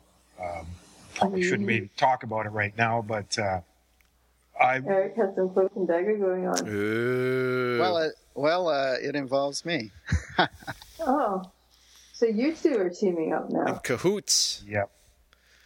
Cahootsy the what's cat's out of the bag now, Patrick. Oh my Making god, a as if play this for day was leadership not on Ninja irritated enough. I'm now being scolded by a gull. You hear that? Yep. I, I was banned from feeding birds. My whole building got a bird feeding ban last year. And this gull still shows up and scolds me because there's nothing to eat. Hmm. Hey, what what about you know a Ninja Mountain art book? Ninja Mountain art book? That's a I nice remember idea. pitching that to you guys like a year ago. And now Eric's stealing it like it's his idea. Well, Eric had a much Hey, better I've idea had than you this did. idea percolating in my mind since Ninja Mountain started. Thank you very much. Yeah. Well, clearly, it's a better idea Way having come from Eric. Facebook. I made that. Yeah, clearly. I remember we talked about about it last year, and you know, we talked about but it's you know we never actually did more than talk because we are all lazy. Well, what would such a book look like? Just um, just for conversation's sake. Think of the studio. Well, I think it would have, you know, it would have a cover by one of our awesome color types like Kieran or Patrick. And on the back cover, it would have little pictures of all of our arts. It would have um, a section for each Ninja Mountain person who wanted to be in it. So some nice, big, glossy, full pages. Um, a couple of spreads about their life and career and anything they wanted to say to the world. Maybe a little bit about their technique. Whatever they really wanted to share. And a few of their favorite pieces. And maybe one or two pieces that were only for the book. So it would be a special bonus that people could see for the first time in the world by buying the book. Uh, Yeah, you know, I so- like that's great. The studio. Yeah, yeah, it's interesting. Eric made that connection with the studio book. Bernie Wrightson and that gang from the '70s. Yeah, I've got it here on my shelf. Yeah. Wrightson and Kaluta and Barry Smith and Jeff Jones. And maybe at the end there would be a story about Dark Lord Bagadix. Dark Lord Bagadix. You do realize we have to. There has to be a mashup. We have to have like a. Uh, everyone has to do their take on Dark Lord Bagadix. oh yeah, obviously. Oh, clearly. That would actually be pretty funny if every if we all had at least a sketch of him. it would be like a little in joke for people who listen to the podcast. But you know, we have people who are members of the original Ninja Mountain who don't come on the podcast that much, so we would we could have some really awesome people who don't come on the podcast in there too, like um what's his name and that other guy. What's his name? That other guy. Those those peoples. Um, Sam, Sam, what's his face? Is the from the, from the. Yeah. Oh my god, that was awful of me because I've known him forever. How quickly they forget. Last Wow. I, I, you know, I, I don't have Alzheimer's today. What happened was last night I was kept up by a buzzing noise. I think I got maybe three or four hours sleep because of this buzzing noise. I thought it was my fridge, but it wasn't. It seemed to be coming from the closet. But I went in the closet and there's nothing there. Maybe you have tinnitus. Yeah. No, no, it's not that kind of buzzing sound. It's a buzzing sound that's definitely made by an actual thing because the whole room was shaking. Well, you, you unrelated to that, un, unrelated to you, the tinnitus you're clearly experiencing. Fight me. There was a, I really was, I was really uh, impressed James by Ryman. James Ryman. There you go. I was was really the other impressed. No, I was really impressed by what uh, what John Schindehette's um, art book project for Jeff Easley. I thought that was a really impressive thing to, to undertake. Um, we, we find out. Well, here's the thing: work for hire and the contracts that many artists who work with Wizards of the Coast have to sign. Um, even it doesn't. Uh, guys like Jeff Easley have dedicated pretty much their almost their entire creative output to TSR and its related products, and guys like Jeff Easley who's had a very long and uh, celebrated career, he can't get an art book featuring his art alone because the contractual requirements are that artists may do, may use some of the work that they have used, done for WotC in art of books, but they can only use up to thirty percent. But when Oh, you're an artist I've who's had contracts that have that kind of thing Yeah. in them. but hmm. but think but that's but think about this. If you were a staff artist like Jeff for so many years, and so much of your creative output has been for Oh. Wizards of the Coast and TSR, you don't have a lot of uh, artwork that's outside of that milieu. So That never even occurred to me. Yeah. What if he done? he So effectively can't have an art book because of his his loyalty, essentially his loyalty to working on these these particular com- for this particular company. Yeah, but someone like Jeff Easley has a built-in audience already. He could paint anything he wanted to. Yes, this is true. But if You know. but Come on, get to the part where John Schindehette. well, what John has done was he assembled a basically a um, a call for art from people who have who consider themselves to have been influenced by Jeff's work over the years, and so he ended up with quite a an outpouring of art of available images for use in a tribute book to Jeff Easley. So they could use his um, best work from Wizard of the Coast that would meet the threshold of 30%, but at the same time be a, a saleable book because it has enough artwork within the pages to make it a book. That is an awesome idea, and it was really sweet of him to do that. I think we should start cheering every time his name is mentioned again.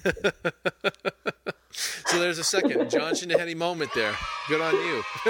that, that was that was um, that was you know not just a really nice thing to do, but really smart and Yeah. original. I, I'm I haven't been as jealous since Anne Stokes came up with the idea of doing a book of all the people who had tattoos of her work. Yeah. I mean, I, I tossed a couple of things in. I don't know if it will be used, but I certainly ta joined the pot to see if it if it makes a book. You know, why not? Yeah, But- why not? If I if, if I had known about this and if he had been an influence for me, I'd have done it too. Sure. But um, yeah, I mean, for so many people, he and the work of the guys who were in the studio at that time, you, know, you look at the work of, of Jeff and Larry and Parkinson, and these guys worked side by side. You know, Fred Fields, they all worked side by side in the studio, producing the stuff that many of us associate. We think when we think of D and D, we think of their artwork. So there you go. But I um, used to play D and D when I was a nerd.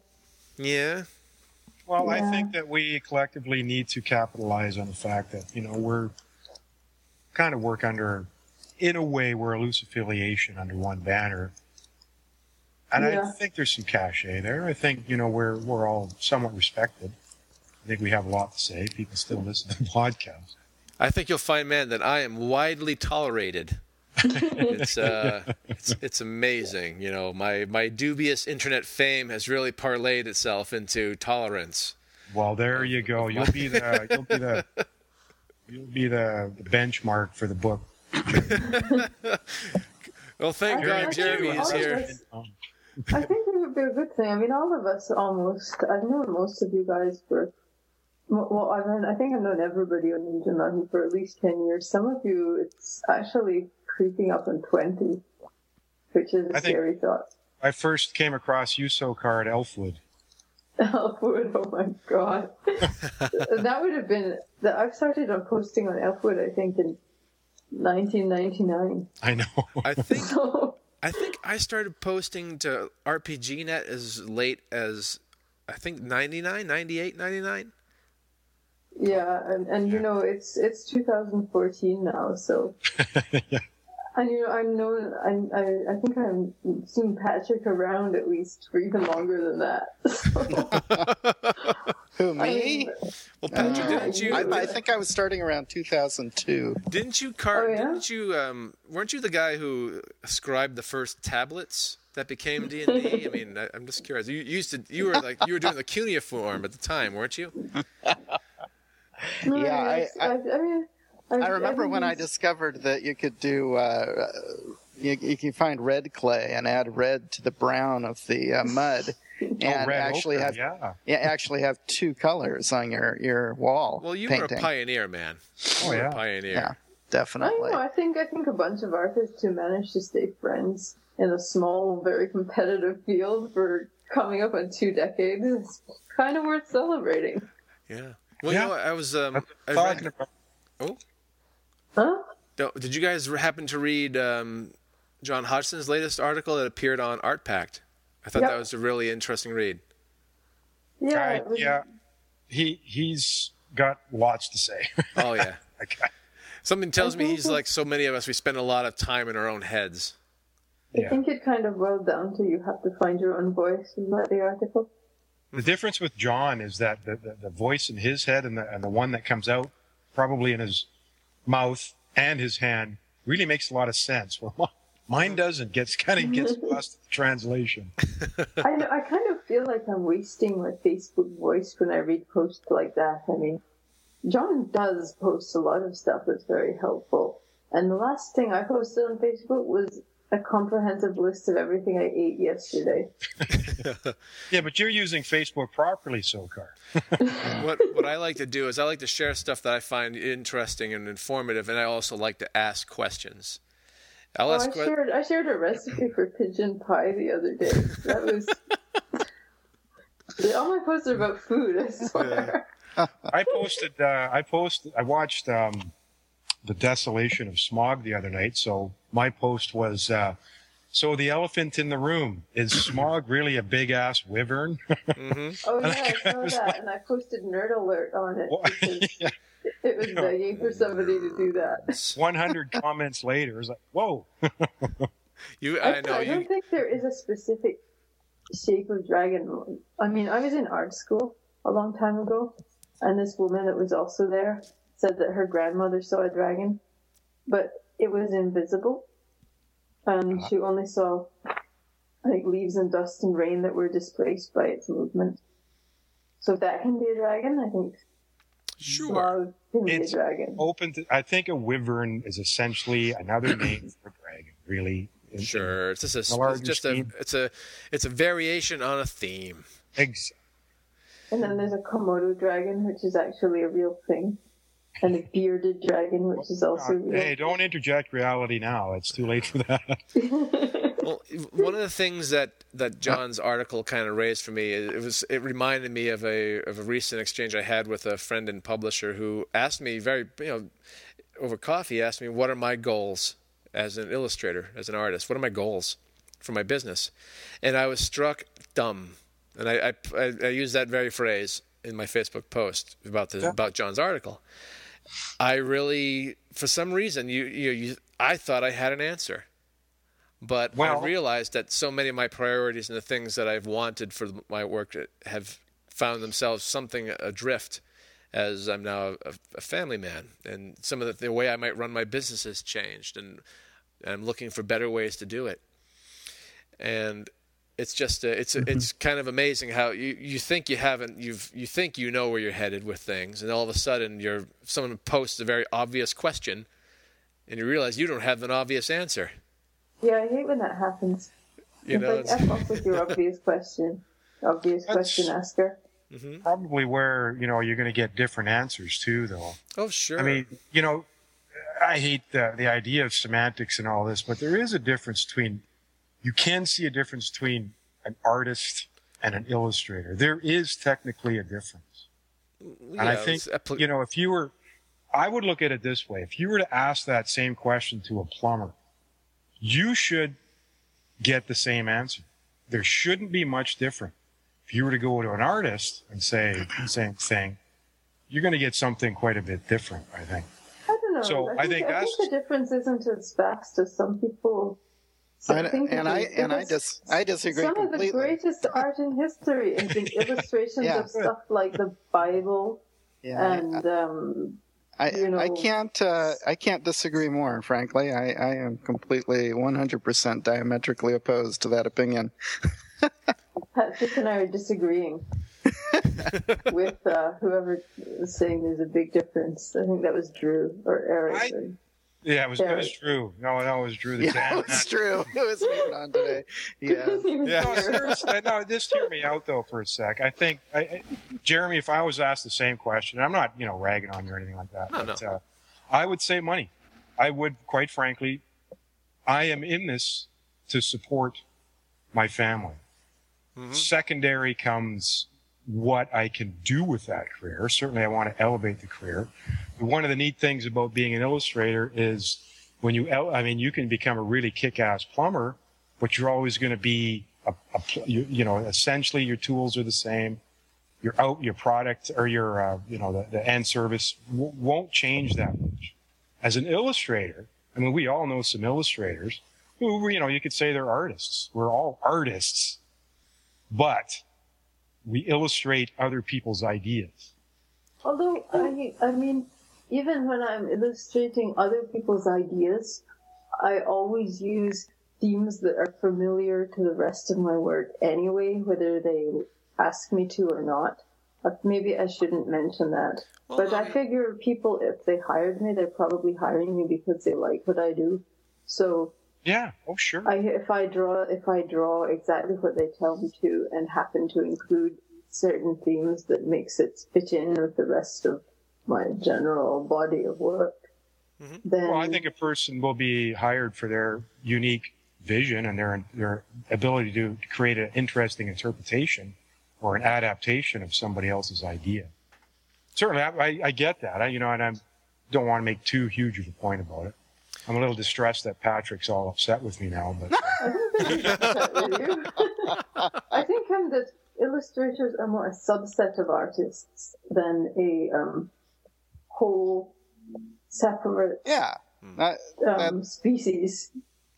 That's a good way to put it. Well, I'll- uh, my, I, I think I've said it before, so to bore people who, who have heard every one of the 126 episodes of uh, the show, somewhere along the line I must have said it, but I, I think there's a, the, art, art can, real, uh, visual art can basically do two things.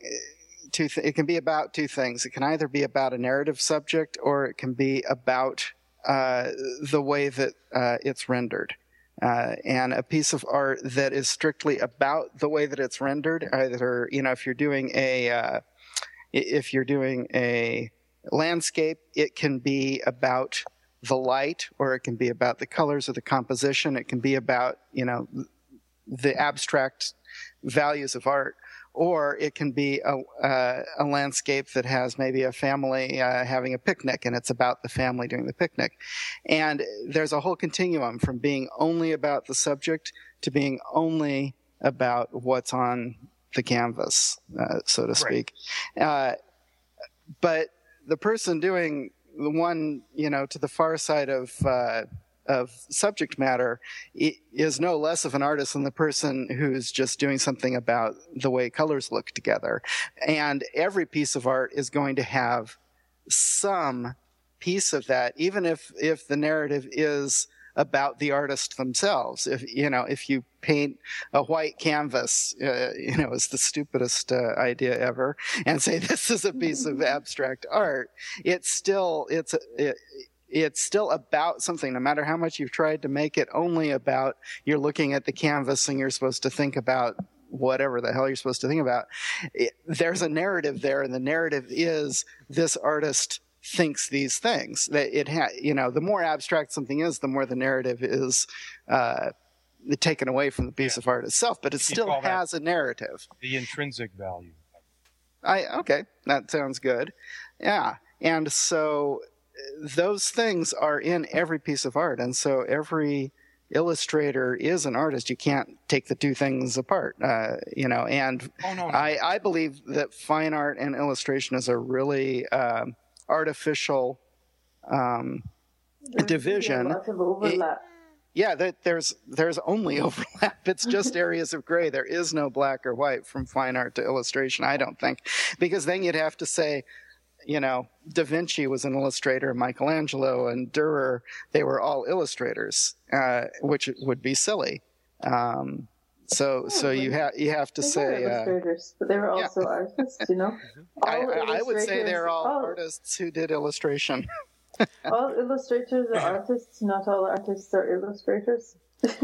Yeah, well, maybe maybe I'm getting more cynical as I get older. Let's put it that. That's possible. we are, you know, maybe we're just making the distinction because we're annoyed that we don't make as much as other artists out there. Well, there's So- and certainly. so you know we Oh, can say, oh, we're not making any money because we are just illustrators. Well, there's Well, I'm sure there's a lot of there's a lot of starving artists who think exactly the opposite. Who say, "I'm not illustrators are making any money. money." I should be an illustrator, and then I'd be making some money."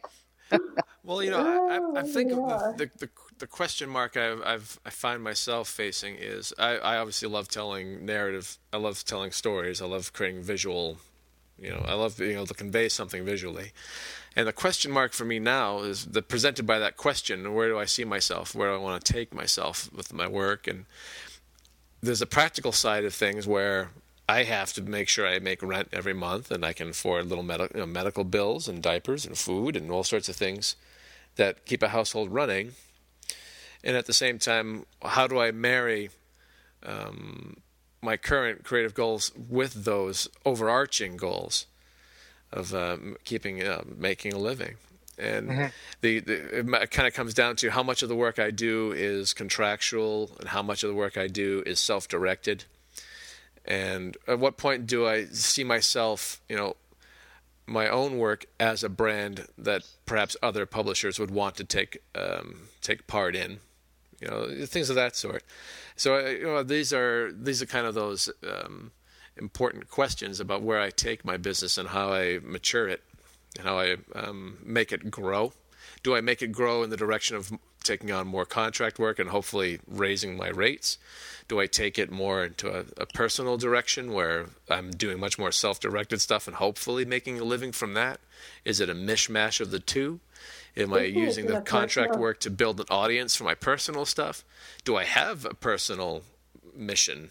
These are that's the, I mean that's the level of questioning I'm starting to raise for myself. Well, yeah, absolutely. Yeah, I was really encouraged by. Uh, I think we know a couple artists that have basically publicly said, "I'm not doing freelance anymore. I'm not going to do it. I'm just Yeah, going Jim Pavelec. to." Yeah, you know, and I think for people to be that ballsy, I think that's awesome, and say, "Yeah, I'm going to take what I do and treat it like it needs to be treated." Yep. That is pretty ballsy, man. I always, I think um, it is a big risk. It is a huge risk to um, put a huge investment in your own personal vision because um, many times you find that people don't share it. I often find that people have no idea what I'm getting at. But I keep drawing it anyway, hoping that one day people will. There'll be people who like it. Well, Well, I you know, you know, guys, have- real, real before we uh, before we go on, I wanted to say uh, thank you, Patrick, for stopping in. I know he has to dash right now. Yeah, it's uh, really uh, great to get together as we uh, uh, so uh, often say. We need to do this more often. But uh, next next time we can do the uh, thing we promised to do this time, which is to critique our own art, and we will get that together and do a self critique, and hopefully we'll uh, we'll all come out better for it and not have our souls crushed or anything. I'll take part, but you guys can't critique my stuff. you have to bring art or you can't come. That's the rule of critique day. Uh, Patrick, before you take off, Patrick, can I hook up with you at some point this week? Talk Uh, about your secret sure. project that you're You not going bet. to tell anybody Yes, about. we can get together and talk about our secret project. Super, super secret. Super yeah. secret project. It's a secret. Even we don't know what it is. Yeah, we have to figure out what it is. and then- Yeah. We're still working on it. Yeah, we're Yeah. still working on that. Yeah. Yeah. yeah, that would be uh, that would be great. So uh, drop me a line. I may be uh, yeah, I have may to- be in and out a lot, but uh, drop me a note and we will get together. Yeah. Yeah. I have to hop out. I have to um, Okay. mention here that Eric is totally hopping the queue to work with Patrick. I expressed interest years ago. That you did. Well, you should get in touch again because uh, now that Have- this Kickstarter thing is around, uh, it's it's easier to get together with your friends and do Yeah, awesome I don't stuff. really have right Socar, now. have your people contact Patrick's people. That's right. I don't really have time right now, but you know. Oh, oh, you just wanted to complain. Okay. Yeah, I did. okay, I we just, see where wa- this I is just going. wanted to Okay. complain about something that's that's actually all. my fault. And make it sound like Jealousy is ugly. There you go. So there you Okay, go. guys, it's it's it's been real. It's been a slice of heaven as always, and I will talk to you again soon. Okay. Talk to you soon. Bye. Bye-bye. Bye. But uh, continue what you were saying, Eric. Yeah, I honestly, Jeremy, I you know, I I I, I get where you're coming from because I feel that way too sometimes. But at the same time, I've had to sort of step back recently and say, you know, I re- I have to get good simply in order to be employable. Let's put it that way. That's kind of my primary focus. You know what I mean? Well, yeah, that's I that's don't always. I think that's a, an ever-present focus. I think for guys like us. But Yeah. sure. And I certainly, you know, I uh, sympathize with the way you felt about that question because it is an important question. We should all ask at some point. And I didn't mean to ambush you there with my own opinion, but uh, yeah, you know, that's I think that's where I'm at with that. Really, is what it comes down to. I don't right now. I don't have the luxury of going. You know, what do I want to do with uh, you know my career and all that? Well, I just want to have one. Let's put it that way. Oh yeah. Well, you know, I've been at this since uh, I'm at a point where I've been at this since 2001 with Exactly, with yeah. and met with limited financial success, and my work has been. I think I feel as though my work has had some ups and downs, and the, the stuff that I'm doing now is an uptick, Mm-hmm. and I I see certain things materializing in my mind about the kind of work I can do and will do in the future.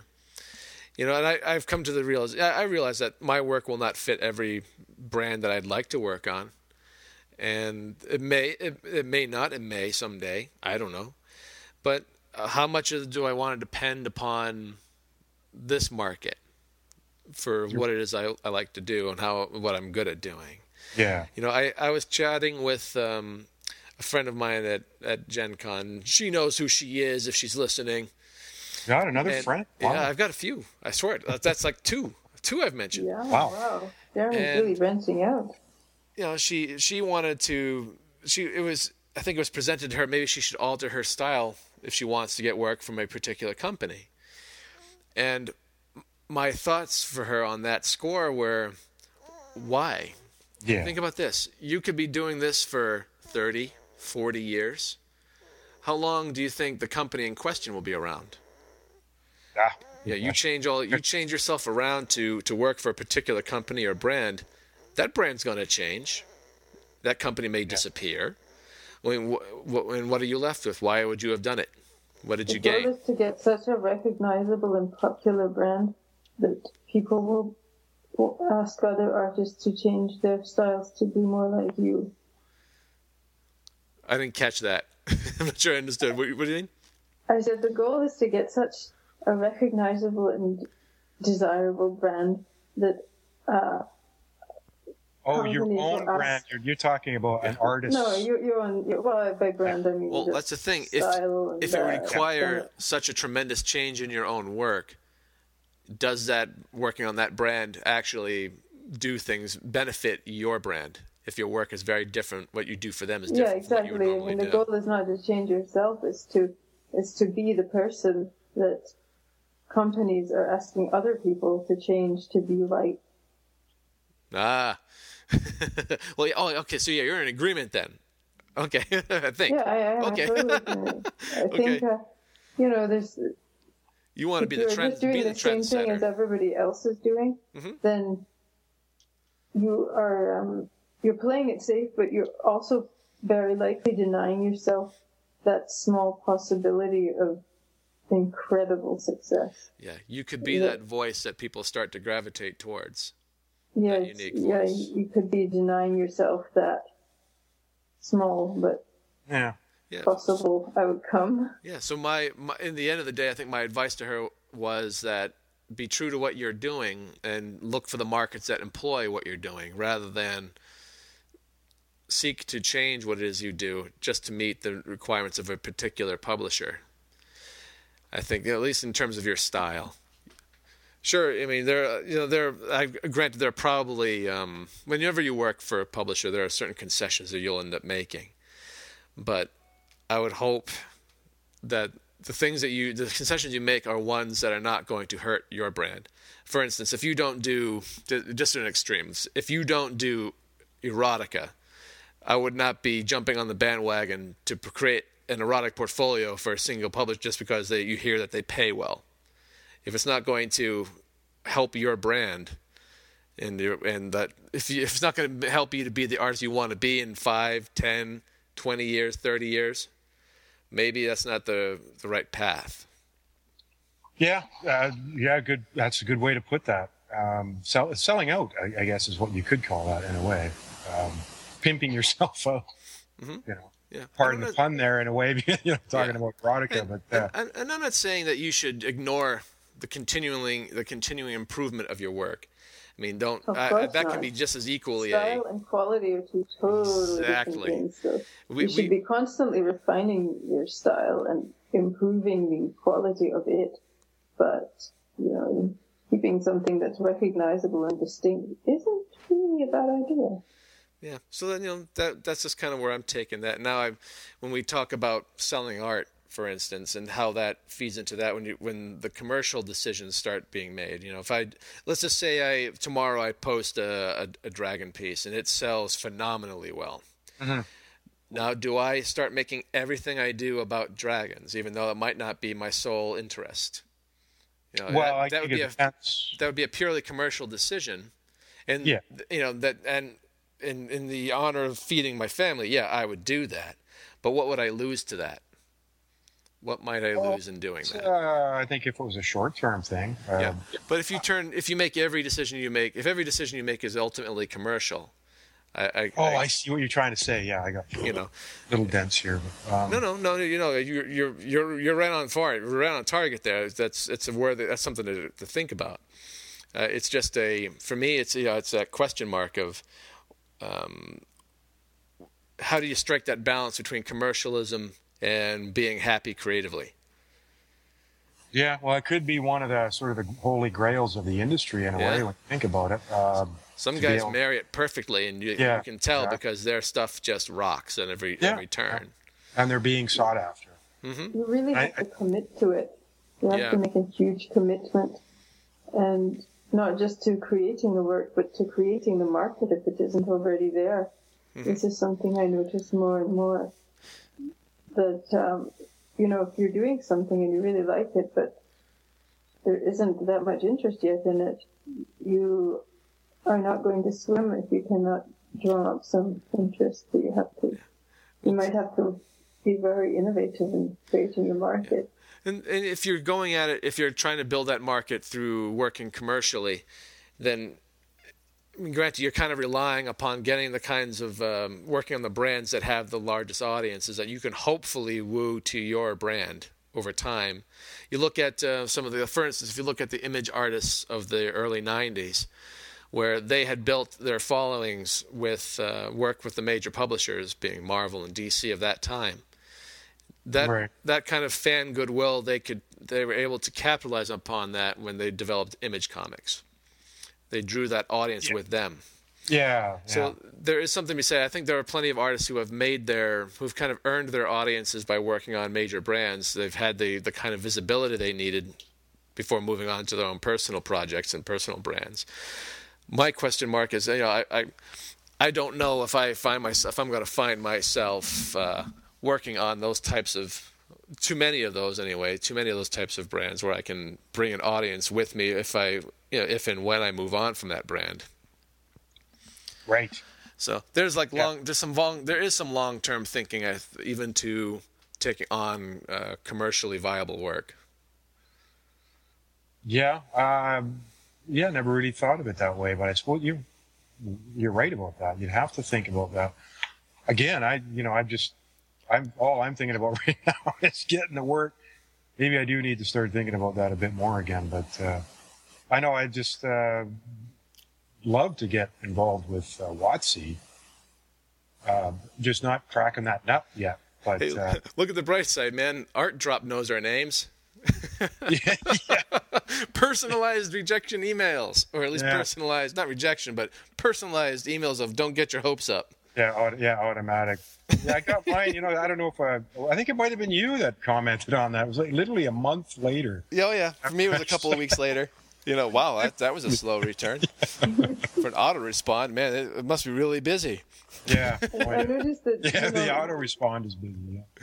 Of course, John Schindehette has to leave Wizards of the Coast. He was the only one there who liked me.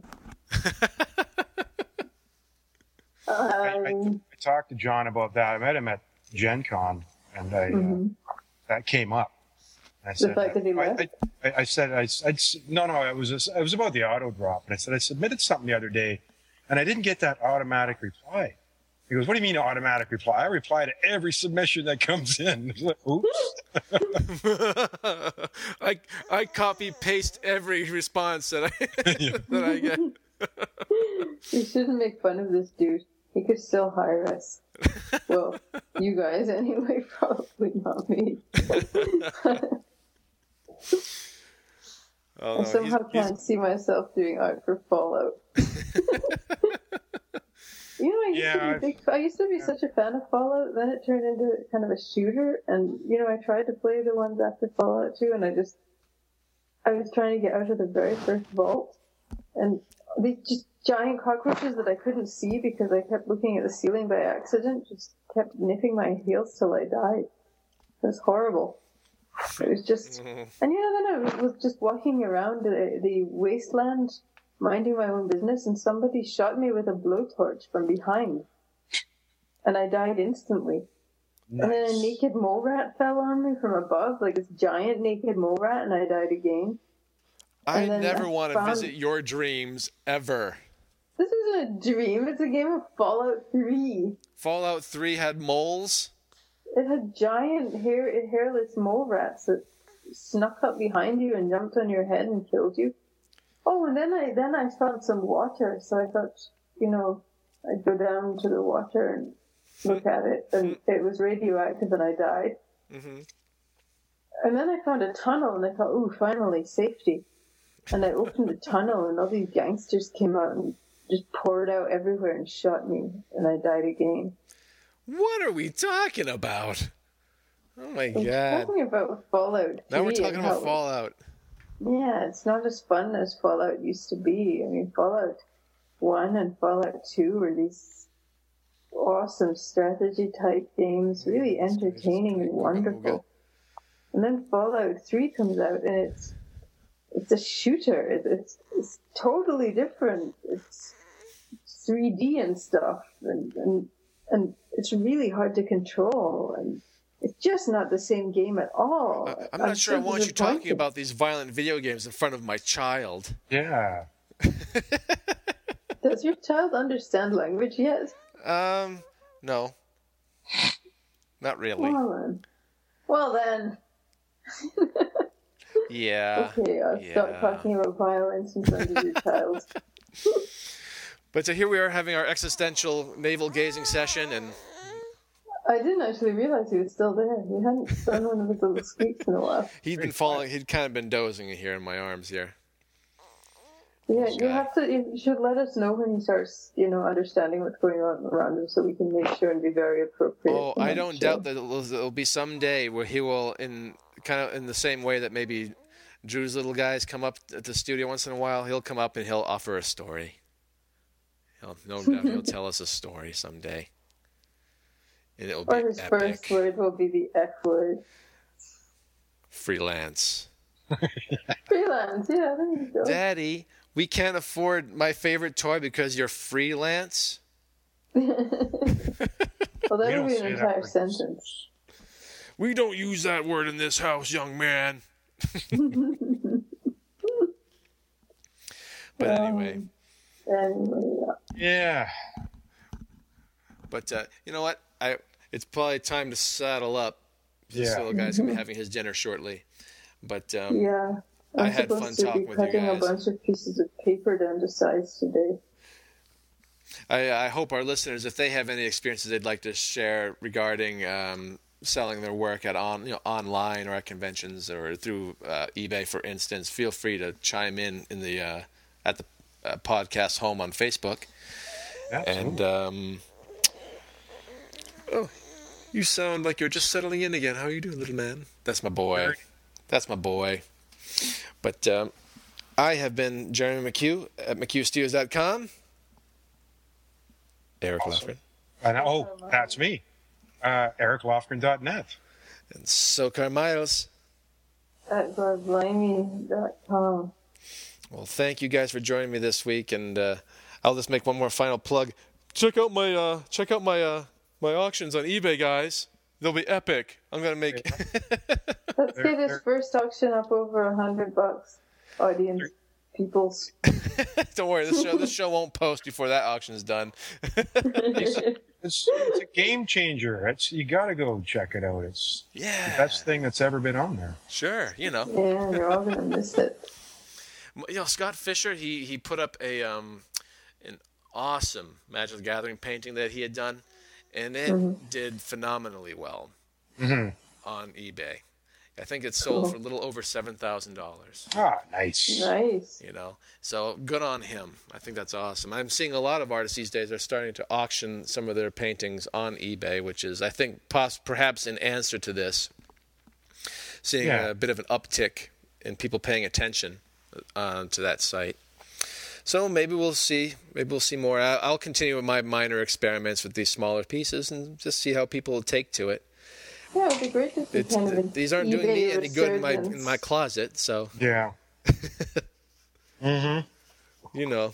I have a metric ton of uh, black and white illustrations. I gotta figure out what to do with pretty soon. You they they may find uh, worthy homes.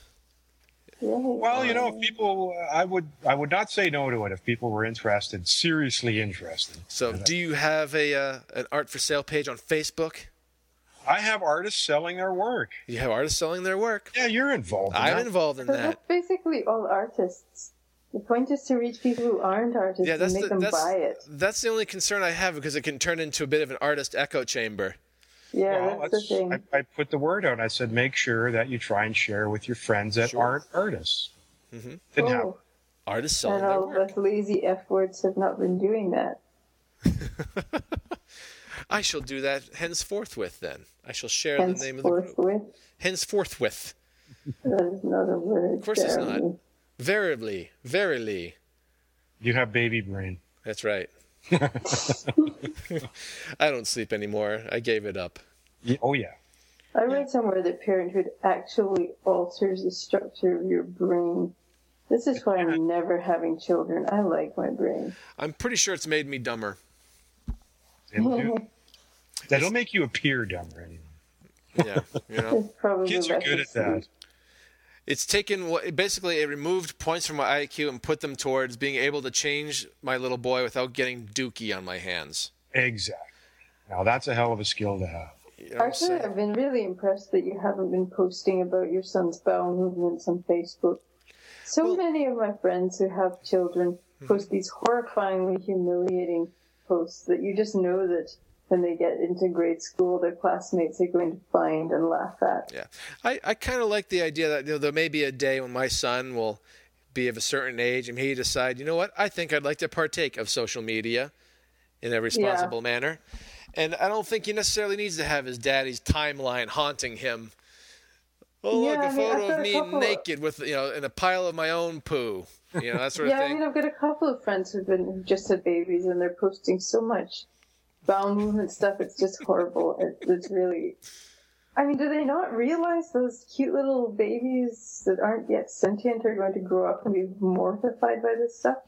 There was this kid in my class, um, all through primary school until I moved to Canada, and his name was Brown Seat. I don't even know what his real name was. His name was Brown Seat Brown because seat. yes, his name was Brown Seat because when he Oh, was dear. four years old, he went to the fair and he ate some bad um, candy floss, and then he went on one of those rides like the waltzer that spins you round and round, and he pooped everywhere, and he and he had to walk around with that followed him the rest of his life. and then his brother told everybody, his, his older brother told everybody at school about this. So for at least three years, his name was Brown Seat, and I don't know what his actual name was. I seriously don't know. Was in my class. And, and I mean, you, know, it, it's bad enough your brother does that to you, your own brother.